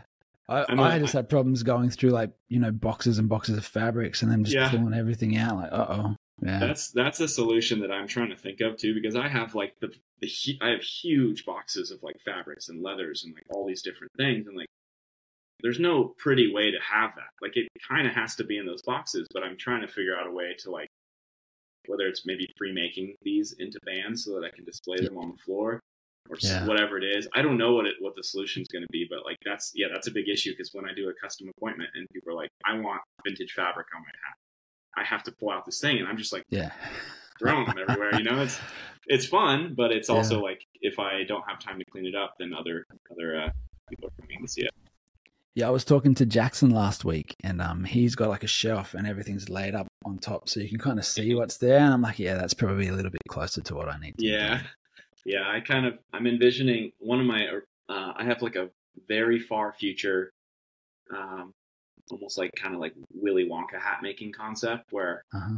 You know, I have one room that is the the room where it's all trim, but it is trim that's like embedded into the walls, and you pick it off the wall essentially. and so that's like maybe a very far out solution because we're going to have to build this this current space out as um, economically as possible because it's Yep. quick. We have to do this, you know, if we once we sign, we have two weeks before I'm setting a hard deadline for our Right. grand opening because it's the middle of our busy season. Like I can't, Mhm. I can't be, I can't be Not open. working, So yeah. yeah, I need mean, we're to get the Oompa Loompas first. I need to get the Oompa Loompas. I got I do have the top hat block from uh, Daryl over at uh, Hat Blocks Alright. Australia, but um, actually I have like three or four of those. I love I love those things, even though I n- never get to use them. But I saw Jack made a cool top hat. yeah, actually that was um, something that I again that's that's actually hanging in my window right now for I have like a holiday window display. Um, but I had him make it as a kind of a test um, because using that block is insanely difficult. Just because like the first time I used it, I did a Western weight beaver on it.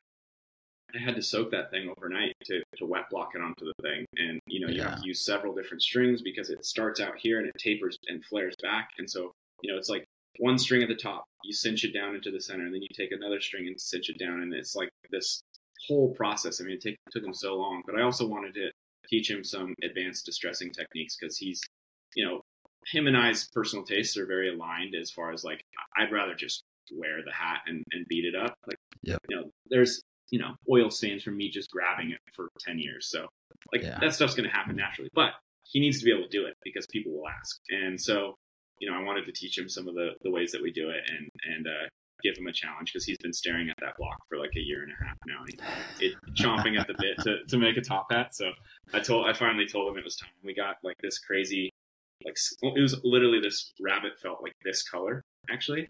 And um, I was like, okay, make this hat. I want to see your design on it, and I want you to make this distressed, and I want you to make it actually more approachable and wearable. Because right now this thing looks psycho. Like I don't even know why I ordered this felt. This is insane. And so he did a really good job with the, the color combination, the distressing, the boiling it down and stuff. So yeah, I'm, I was stoked on it. Yeah. And so the binding, you know, it was it was devastating to watch him like you know sand the binding down because he was like, I just spent five hours doing this. I don't want to do this. Yeah. Yeah, like all the old school hatters looking at all these uh, up and comers going, What are you Yeah. doing to these they're hats? pissed. Yeah. Yeah. yeah, yeah. yeah. Why would you get, do that? I just got someone on my Instagram, uh, like you know, he, who's talking to me or leaving a comment. He's like, I've been doing that for. I was doing that 25 years ago or something, like in Fort Worth. I was like, that's rad. I hope to one day that I can say that. You know, that I've been Yeah. doing this for 25 years. I I already feel like an like an old timer at eight years because of all the you know the people who started during COVID, which you know is, is great. But I, I feel um, I feel senior at this point, even though you know most of my mentors are like 40 years deep at this point. Yeah. So. yeah. One day you'll get there. It's, it's the beauty of starting when you Yeah. did, you know? Yeah. Yeah, you just got to start and never stop, and then you'll be the best at it. So Yeah. anything, anything you want to be good at, you start and just never stop, and you'll automatically at one point be the best. So Absolutely. So, um, you were saying that in this new shop you can have like a thousand hats kind of Mhm. There. Are you um, stocking up a lot on felt? So you also kind of mentioned that you when you get an order you order it in? Like, how do That's you go with plan. felts? that's my plan to to um, you know right now with the semi-custom program, I have three colors, but Mhm. I would like to get closer to 10 to 15 offerings in store. Right. That's going to be a process. I won't have that immediately because, like, you know, each each run takes me probably two weeks to make or so, um, and that's if we're only doing that. And we have other orders to make. We have to keep the shop stocked. So slowly over this next year, I'll be expanding up to that. But I want to be doing um, majority probably rabbit western weight. I'll have some rabbit dress weight, and then some beaver, and then some straw Mhm. ready Yeah. for uh, semi-custom, so we can shape these things on the spot.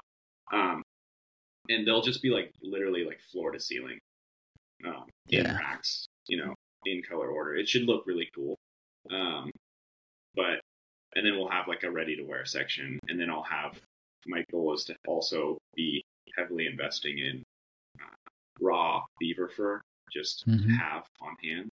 Yeah. As as my business grows, like I really like for me, I'm you know I don't have investors. Like I mean most most hat makers don't, right? But Yeah. um, there there's some of the higher up people like you know Nick Fouquet and Teressa. Actually, I don't know if Nick does, but Teressa Foglia definitely has investors. Like I'm never going to go that route. I, I want to do it on my own, and I want to do it the way that I want to do it, and not give up control to people. But so basically, like as I sell things, I set aside some to invest in more raw materials, so that the next time I'm 20% more felt and 20% more felt and 20% more felt, so that especially like some certain suppliers that I go to, you know, that I can get some more uh, reference on because definitely like I, yeah, my the you know I was using Winchester for the majority of my career uh, yeah. because Greg kind of like you know grandfathered me in. You know, for a while they weren't taking new clients. I don't even know if they are anymore, but they just sent me like 30, 30 felts that I ordered a year year and a half ago, which I wasn't expecting. They actually just charge you as they send it, and they don't. Yeah, yeah. All of a sudden, money's gone from your account. Yeah. Yeah. And then, like, a box shows up at your door. You're like, oh, thanks, guys. Yeah. Awesome. I, they usually do the thing where they send me a box and it's got one felt, and then another box the next day and it's got two felts, and then another box Ah, the next day, and it's like yeah. I've spent four hundred dollars on shipping, on. and it's like I Yeah. I've had to talk about it. But yeah, mostly what I'm using is Millinery Warehouse now because um, uh, Andy is is helpful and you know It's, it's I'm able to do available. volume volume discounts and it's you know available and you know, Yeah. he's just just that sheer availability and also we like process the felts a little bit more to get them up to scratch for what we expect out of them I actually am Yeah. really happy with their beaver and the only reason i don't use them exclusively is because they don't do 100% beaver in pastel colors they do 50 Yeah. Just the blends. Um, yeah.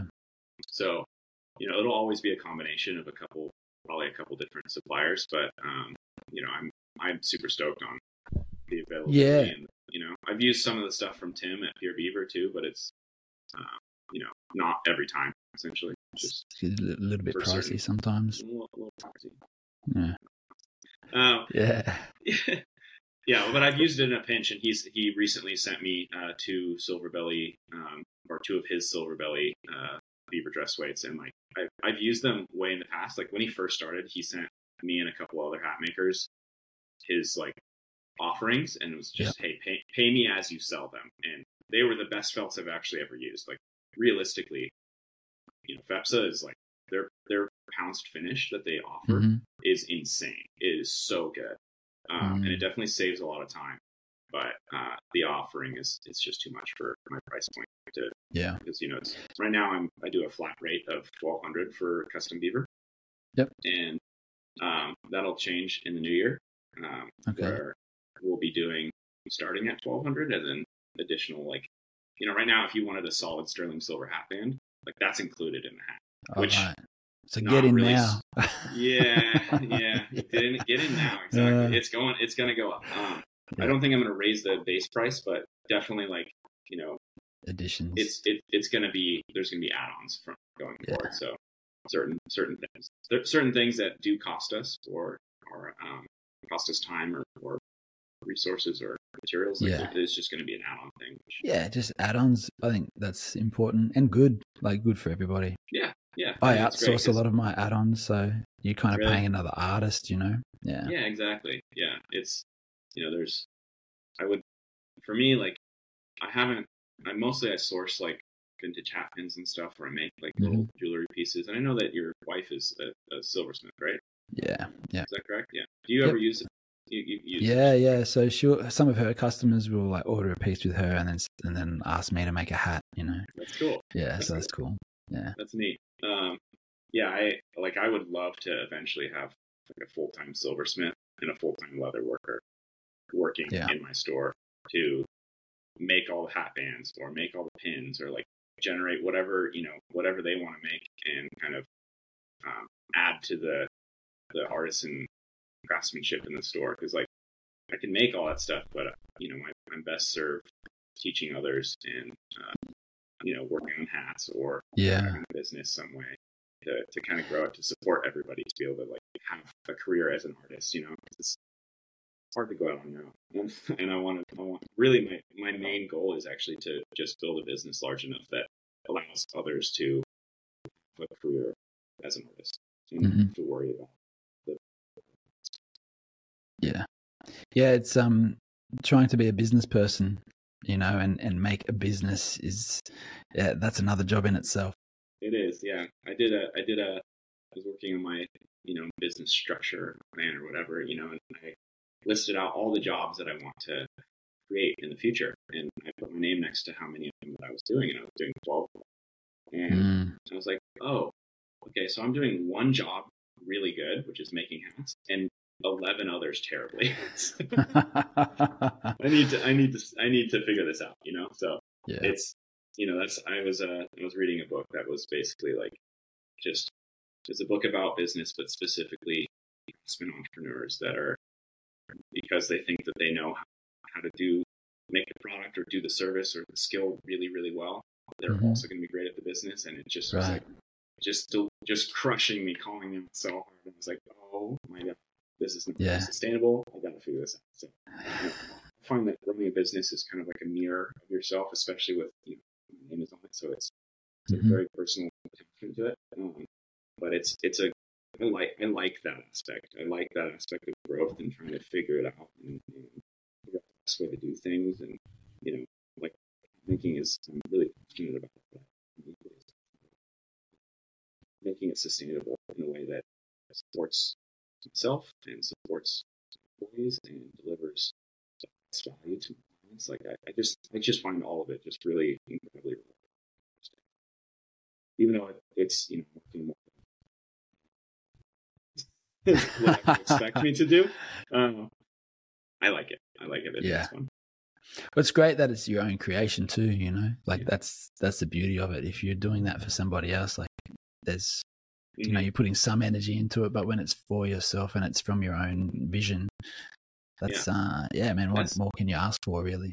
that's something that I think about a lot too when in regards to like hiring people is, you know, I mean, not everybody wants to start a business, hmm but I think that there's always that that feeling in the back of your head when you're working for someone like, can I just do this for myself?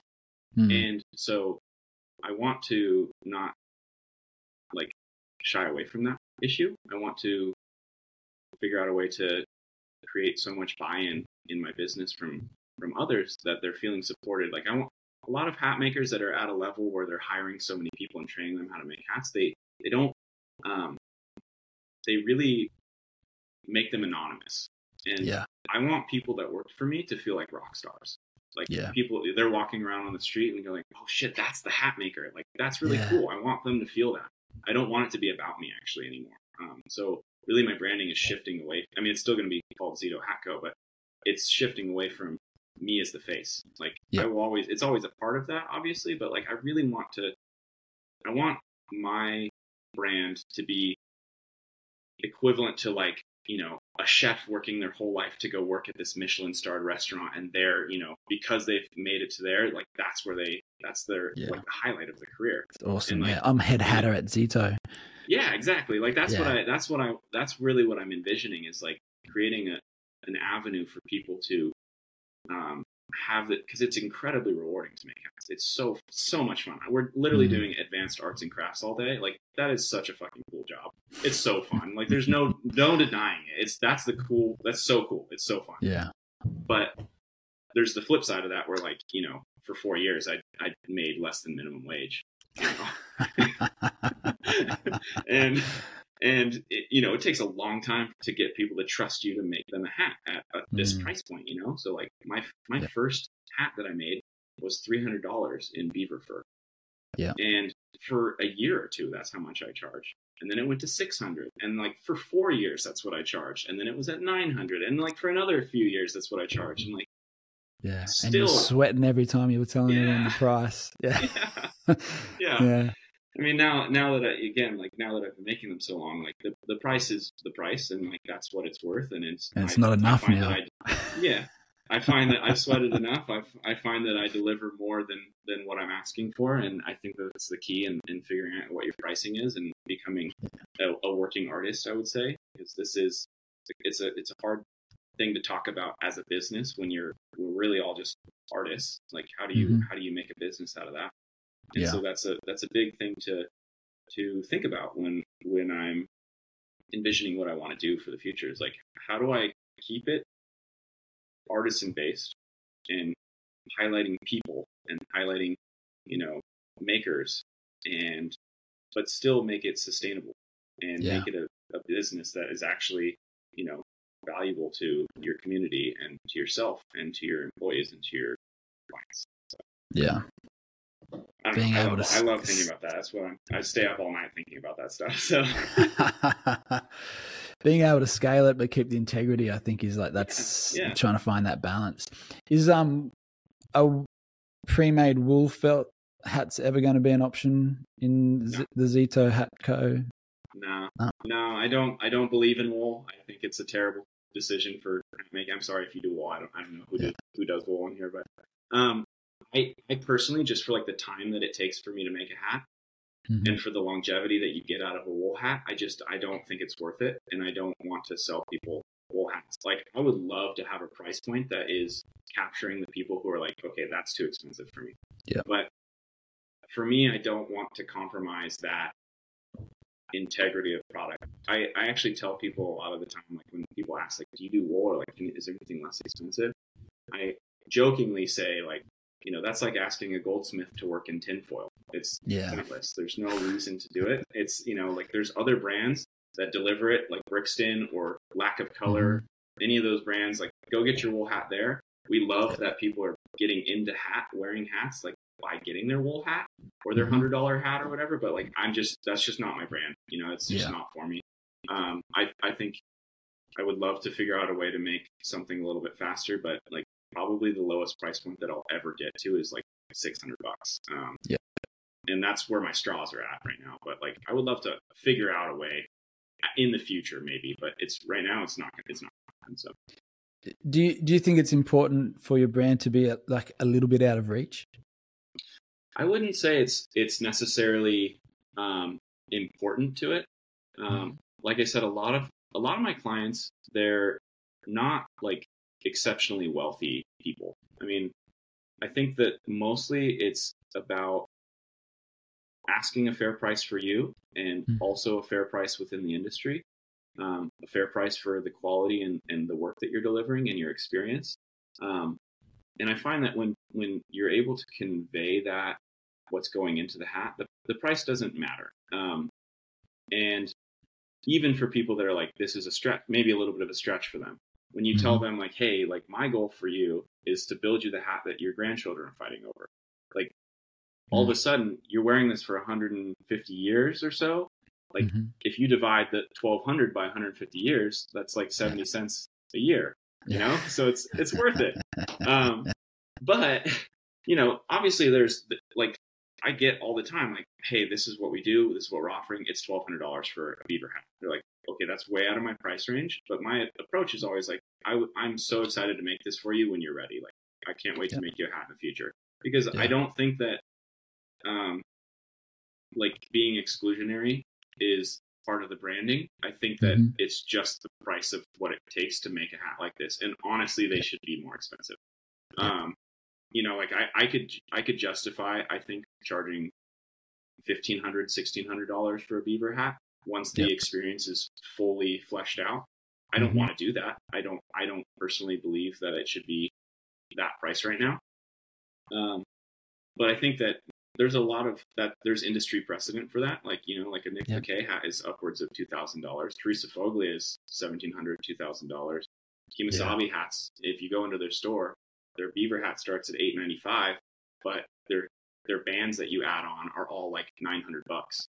And so you you know they're just getting you really drunk so you can be okay spending that money. But you know it's there's there's varying levels. I think that as long as you're like if you're as a new hat maker deciding like what your price should be, you know I think that it's whatever you feel you're confident enough to deliver the value at. I don't think that you know I think it should be you should work up to a certain price for sure.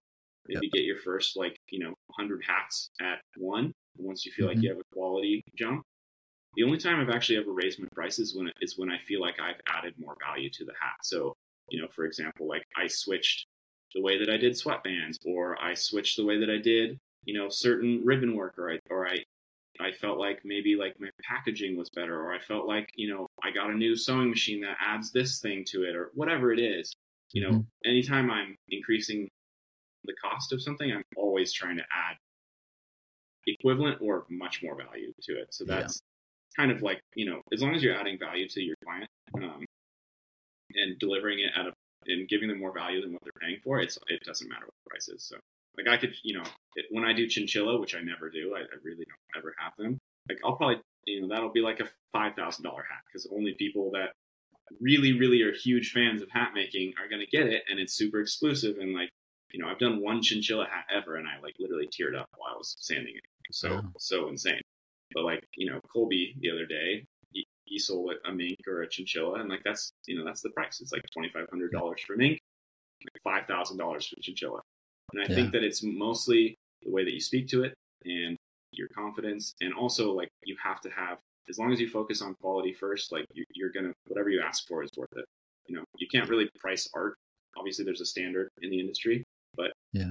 I mean, there's other hat makers who ask for much more, and there's other hat makers who ask for much less. And you know, I try and I ask for what I think is fair and what I can work into my business plan to sustain what I want to do, essentially. So, um, Yeah. It's interesting. It's a it's a big thing to think about pricing. That's I thought about it for a long time actually. Yeah, I've I've often wondered just like is it um because it doesn't seem to be like there doesn't seem to be like a Gucci of the hat Mhm. world, you know? Like imagine just like stepping up and just like I'm just all I'm serving is billionaires and the price of the hat's like thirty thousand bucks and that's it. Yeah. You know? I mean, there's definitely like I've I've seen like one or two hat makers who go for that approach and like yeah maybe you make one hat a month, but again it just depends on the, the who you define as your customer. Like my my client, I I really like to make hats for people that are going to appreciate them, and I don't find that you know the ultra famous, ultra wealthy clientele is it doesn't matter to them what what they're getting or what they're spending. They're really just paying for the experience, and that's fine. Like I, I absolutely will serve that person, but my I think my highest and greatest good is serving people that are just they appreciate the work that goes into it. They appreciate it, and that's for me like it. It feels good in my soul to to sell someone a hat that was like maybe yeah twelve hundred dollars. That's the most expensive piece of clothing they've ever bought, but Mhm. like they're also going to because of that barrier of entry, I guess, um, appreciate it so much more, and they appreciate it so much that they wear it even more. Because like I don't want to make a hat that people aren't going to wear. That's just, I, it just It's annoys me pointless. to no end. So Yeah.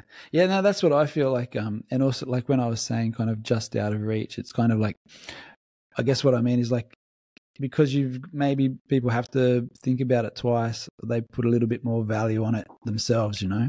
hmm And uh Yeah. like it's a little bit more special. And then so there's that more more appreciation with it. I agree. I think um, I think that that sorry, my headphones just died. Um, I think that's important. I think it's it goes for the same for like any sort of luxury price. You know, there's there's if you take like a, a, a business course or something, like sometimes the price doesn't even need to be as high as it is, but it's actually that high so that you commit to it. You know, Yeah. like there's certain things like that that it makes you it actually makes you have more buy-in to the process. So Yeah. The, val- the value, the uh yeah, rather than price. So, l- I know that you don't follow too many hat makers, but who are some of the ones that you might look around and uh, appreciate their work and things like that? Uh, yeah, I mean, folklore is probably my favorite hat maker. Like if I was not a hat maker, that's who I'd buy hats from. Um, Yeah. The I love that he's like so deep into equipment and uh, also he's a fellow skateboarder, so he's made made some some hats for Leo Romero, which is so rad. He made this like really cool roll up traveling hat for him, which I still haven't figured out. I have no idea how the fuck he did it, but super rad. Um, he's like it's like in some of the skate videos, so probably I would make, I would buy a hat from him. Um, also Wellema, love love Cody's work. I, I really like very traditional hat makers. Um, Yeah. you know, as far as like admiring the work. Um, also like some of the people though that I I just am rooting for and I, I really like talking to like Karen uh, Karen over at Nicholson, uh, Sing Hatco. Um, you know, obviously Colby is a character I love. I love how cultural his hats are. Um, you know, there's a handful of people that I, I do follow that I just I'm just rooting for really because like there's Yeah. I think the more people wearing hats the better. I don't think that there's you know any there's no reason that everybody can't succeed with it you know so Absolutely, yeah. The more the better, you know. Let's bring it back to like the 1920s, where everyone's wearing. yeah a I mean, hat. it's got to normalize it so like the more people that are like oh yeah I, there's a local hat maker in in my town and I got a hat from them or and and I loved it like I'd love to get a hat from you and I'd love to get a hat from this person like I think that's great I don't, I don't Yeah. you know it's it's Should be a hat maker in every town. Yeah, well, there almost is in California. So I bet. I bet that's the place to be. Hey, so I heard that there was a um, law getting passed about um, no furs being sold over there. yeah, that was that was a that was a, a big moment for me. So when I found out about that, um, I was literally driving the moving van from Texas to California, and I was like about to cross the California line, pulled this law, and I was like, I started I was like, holy shit, holy shit, fucked up. What am I doing? I'm not gonna be able to do the thing that I'm good at, that I'm making money at. Like, this is my career, and I just fucked myself moving back to California. Um, but a handful of like the California hat makers, kind of, we've all been, we chatted a bit, a bunch, and a bunch of us were reaching out to Wildlife Fish and Game to figure out if it's going to apply to hats. And for a Mhm. while, it was looking like it was. Um, but we got an answer that said it's only if it's made from animals native to California, or not native to California, native to the United States. So uh, basically, everything, all the beaver fur and rabbit fur comes from Eastern Europe or somewhere in Europe, right? It's European Yeah. hair, and typically, you know, European beaver from like Ukraine or whatever. Um, and so it's all totally fine. Um, Okay. so very very terrifying. Like i was literally considering actually my solution for that was going to be buying like a small piece of property out in the hill country in texas taking only 50 custom hat orders a year going out there with like my little brother or something and teaching him how to make hats and we just bang out like 50 orders in three months and then airbnb it out the rest of the year. Like that was like legitimately my solution and i was just going to only be doing hats on a side hustle basis. And I, I was like resigned to it. I was terrified and was resigned to it, but it, it ended up working out. It was totally fine. But for a while there, I was like, I was literally like having panic attacks about it every every day because I was like, just didn't know what I was going to do. I don't really want to go back to working for anybody, so Yeah. it has to, it has to it has to work. Uh, so totally unemployable now. I, I, yeah, everyone in my family is kind of like has that on. Like I've known I wanted to run a business since I was twelve. Like everyone in my family works for themselves, and so that's. I didn't go to college. I, I immediately was like, I'm gonna just do my own thing. Like I'm gonna figure it out. Um, and so while I am a, I am a good employee. I don't think that I would be invested or good at it anymore. You know, because I just I, I like working hard. I, I don't mind that, but uh, I don't think I could do it for anyone else again. So. Yeah. It's not good for the soul. yeah i'm also like you know i'm i'm at the point where like i i i don't i'm not old i'm like 30 but it's you know it's i uh, i don't want to i don't have to do that kind of stuff anymore you know I've, Yeah. my wife and i have figured it out enough to to not have to you know i can i can i can make this work so No compromise. Yeah, yeah. I mean, she she works in the tech industry, so she's like does her own thing. Like I said, I'm stealing her office right now. I kicked her into our bedroom. So Thank you. on sales calls or something. All right. So, which person, past or present, would you like to make a hat for? Hmm. Good question. I would love to do like Teddy Roosevelt, or or do like the like Lyndon B. Johnson because the LBJ is named after him, and Uh-huh. uh, anyone who's like basically named a hat style, so that I could be the one who had made that hat style. Just jump back in the time machine. Yeah, yeah. You know, Yeah. I, I would have loved to do a hat for Jimmy Buffett. I, I grew up going to Jimmy Buffett concerts with my Yeah. parents. Um, I was we were blasting Jimmy Buffett for like a week straight when he passed away. Um, so I've got a you know a soft spot for him, but um, I don't know. There's I I don't like I said I, I don't make a ton of hats for like super famous people. So I my my main most fulfilling thing is like just making hats for the people that I meet in the store and like just having it kind of happen organically. And I don't I don't mind being in that part of the industry. Like I you know I have some clients that are stylists that pull for different people, but like mostly I just I like making hats for people, just regular people who are like work a job or like you know whatever whatever they're doing. I think it's great. I think I want to make hats for to become like their uniform, but um, yeah, probably someone that like I don't know, maybe maybe like Tom Mix because uh, he you know his hat style is is one of the the most famous um, kind of on screen cowboy hats. Uh, that's a good one. I'm also pretty terrible with with like celebrity names, so probably Yeah, I'm like, who's Tom, who's Tom. Mix? Yeah, Tom, well, Tom Mix was like uh, the most famous uh, silent era on-screen cowboy, like Okay. 1920s, like Right. white films. Yeah, he uh, he has you know you know like a Gus style hat where it's Mhm. like super low in the front and then tapers crazy up into the back. That's that's his. Yeah. that's All hat. right. Yeah, Tom that's Mix. cool. Yeah, yeah, it has a big pencil curl. Typically, it's like dipped in the front and like like eight inches wide. All right. Something like uh, Alexander West would would do. Yeah, yeah. I actually met him a couple times because he's also in that LA area that I that I was in. Um, very nice dude. I, I haven't seen him around making hats in a while, but I think it's he's you know doing family life. He's also like a full time engineer. He's like an Oh, right. insanely intelligent dude. Yeah, he's he's like he's like a scientist or something. It's crazy. Yeah. It's cool though. Those guys with all sorts of talents. Yeah. Yeah. No. Yeah, I have. Always- I just have one, and it's just making hats. So Yeah. and and skateboarding. yeah, well, prob- I mean, I don't know. Maybe maybe uh, John over at uh, Folklore can tell me if he can do it or not. But I, I think that I'm the only person, only only hat maker in the world that can do nollie trays or you know whatever whatever skate trick that is the hardest that I can think of. I guess. So you're I, more uh, of a street skater. I'm more of a street skater, yeah, and you know, I, I still skate probably well, it's been like a month because we're in the busy season, but I usually skate like three times a week. Um, you know, I, that was my dream for a long time. So I, I dropped all my sponsors when I was like 25, I would say, and just Uh. went and skated for fun again. And you know, now it's just like a more of a meditative mental practice kind of thing, just to connect back to my inner child.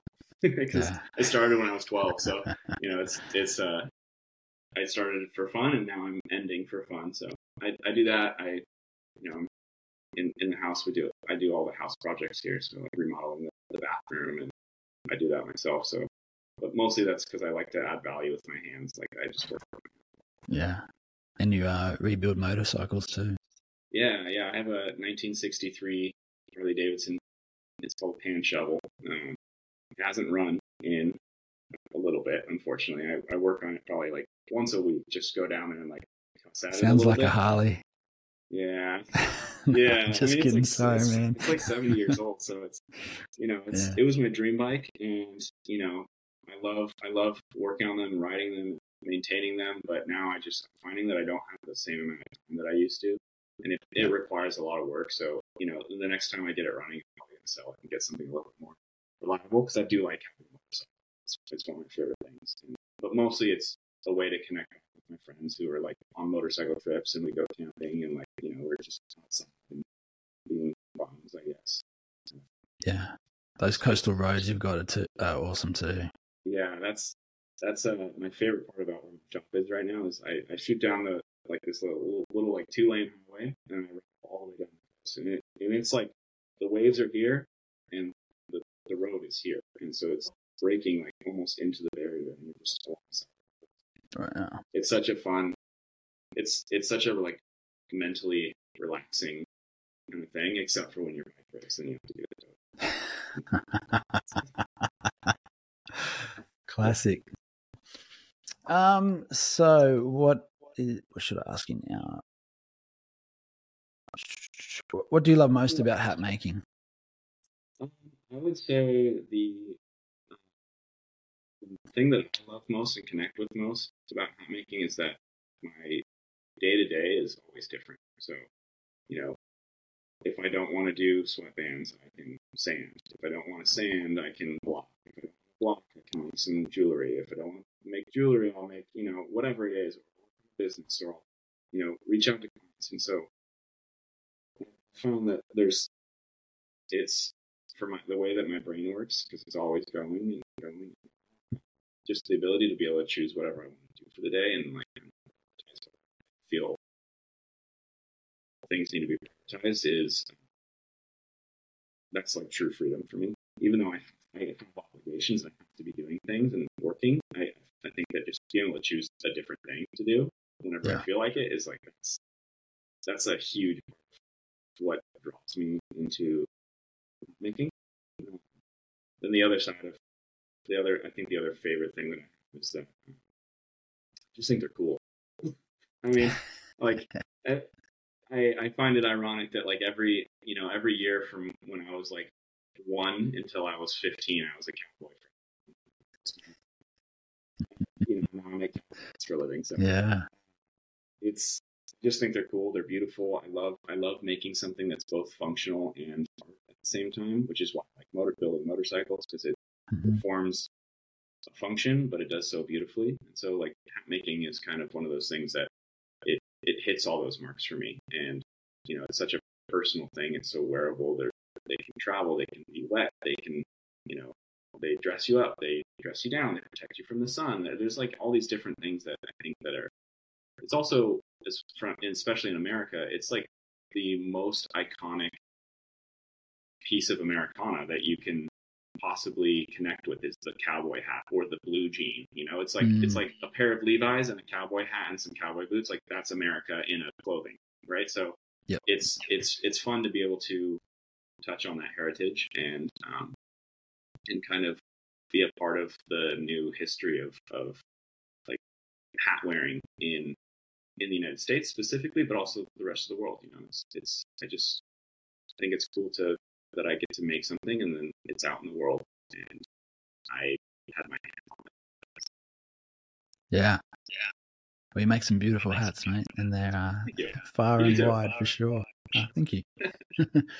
so, um, so what are some insights or tips that you could give to someone who's starting out and- or wants to get into Yeah. hat making?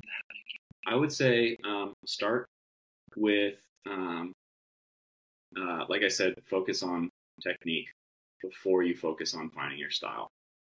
Um, whatever you're doing, just try and become the best at it, and don't be afraid to make mistakes because it's going to happen. It's, I mean, that's kind of how you figure it out, especially if you're not going to apprentice for someone. Like figuring it out yourself, you're going to just have to experiment and, and try things and um, I would also encourage people to do as much of their own research as possible.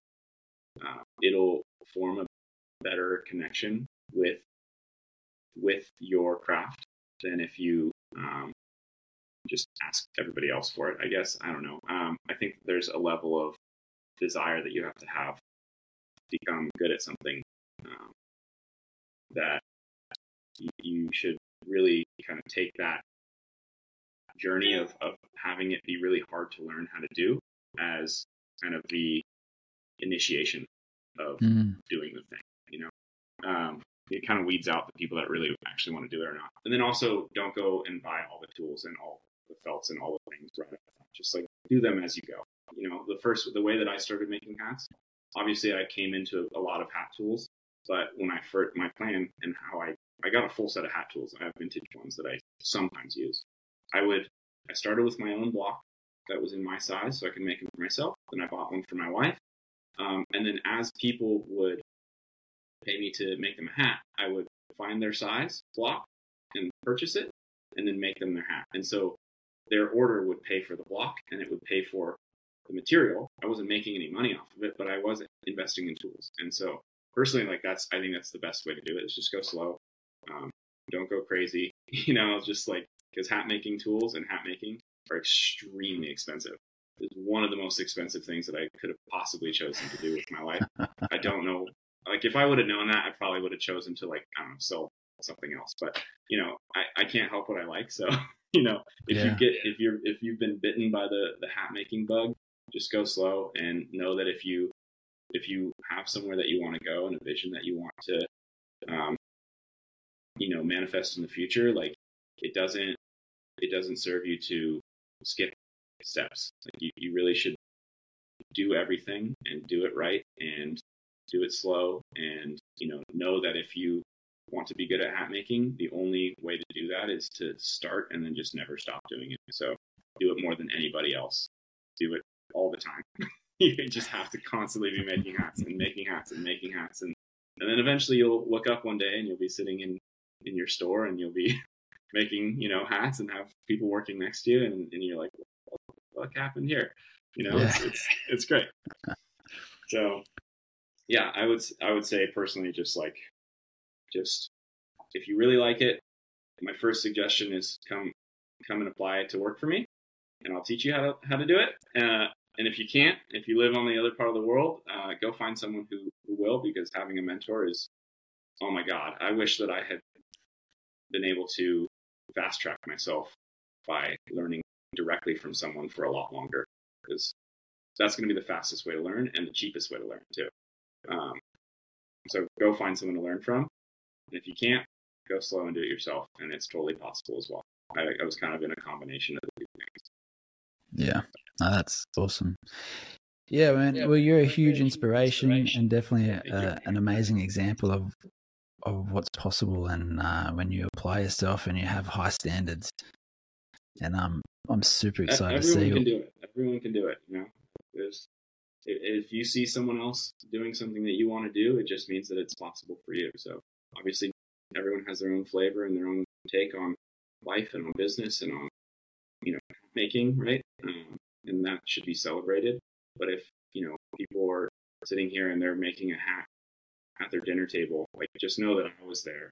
And I'm not even. I'm so far away from where I actually want to be, but I'm much further in into where I, you know, what I'm doing now is was my fantasy dream life eight years ago, or Yeah. even two years ago, if I'm being honest. I was still in my garage, right?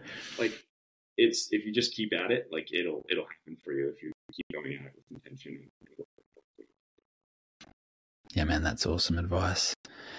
So, if people wanted to see you or find your work and uh, check out what you do, where can they find you? It's on Instagram primarily, Zito Hatco. That's probably the best way. You'll see some like my stories of behind the scenes stuff. I, I post a lot of reels, unfortunately. Um, I uh, I post a lot of my hats and finished work there, and um, I'm probably also in the new space going to be setting up a YouTube channel just to kind of drive a little bit more content and, and get some more value out of the space.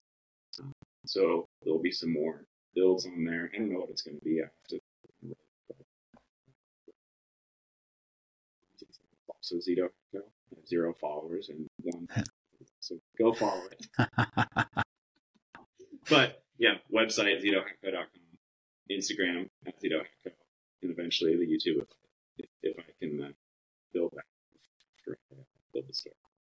yeah, and then the new store at the new location. Oh yeah, you can go to the new store. It's um, you know this is once we sign the lease, we'll uh, we'll be official official, but it's like ninety. Six oh nine Vista Way in Oceanside, so it's uh, another beach community. It's a, kind of an up and coming community in in San Diego, uh, and it, a lot of cool stuff there. So if you're visiting San Diego, like come see me, and then walk around and go eat some food and go to the vintage shops and go to all these really cool spots around there. So Yeah, Sounds awesome. All right, brother. Well, thank you so much for connecting, and uh, I'm glad we got this one in the can. Oh, we finally did it. Yeah, we got it done. Yeah, thank you so much for having me. I appreciate it. Yeah, epic, brother. Really excited about what's uh, next for you, man. So we'll Thank keep you. tuned. Me too. Nervous and, and excited, but I, I, I think it's gonna be great. So it's gonna be really cool. All right, all right, all right. Hey guys, thanks for tuning into this week's episode with Austin Zito. You can check out Austin's work at zitohatco.com and also on Instagram at zitohatco. If you need some timber hat blocks, hat making tools, or flanges, be sure to check out our sponsor, Hat Blocks Australia. You can find them at hatblocksaustralia.com.au. And if you're not in Australia, don't fear because they do free shipping worldwide and have a lifetime warranty on all their products. While you're scrolling through the interwebs, make sure to follow the show on Instagram at the Hatmakers Podcast and subscribe to the show and hit the notifications bell on Spotify and Apple Podcasts. Next week, we'll be chatting with Jesse from the Grey Collective Hats, so get ready for that one. My name is Jack, and you can check out my work at Creatures of the Wild Unknown. Looking forward to catching you all again next week, and until then, keep on hatting.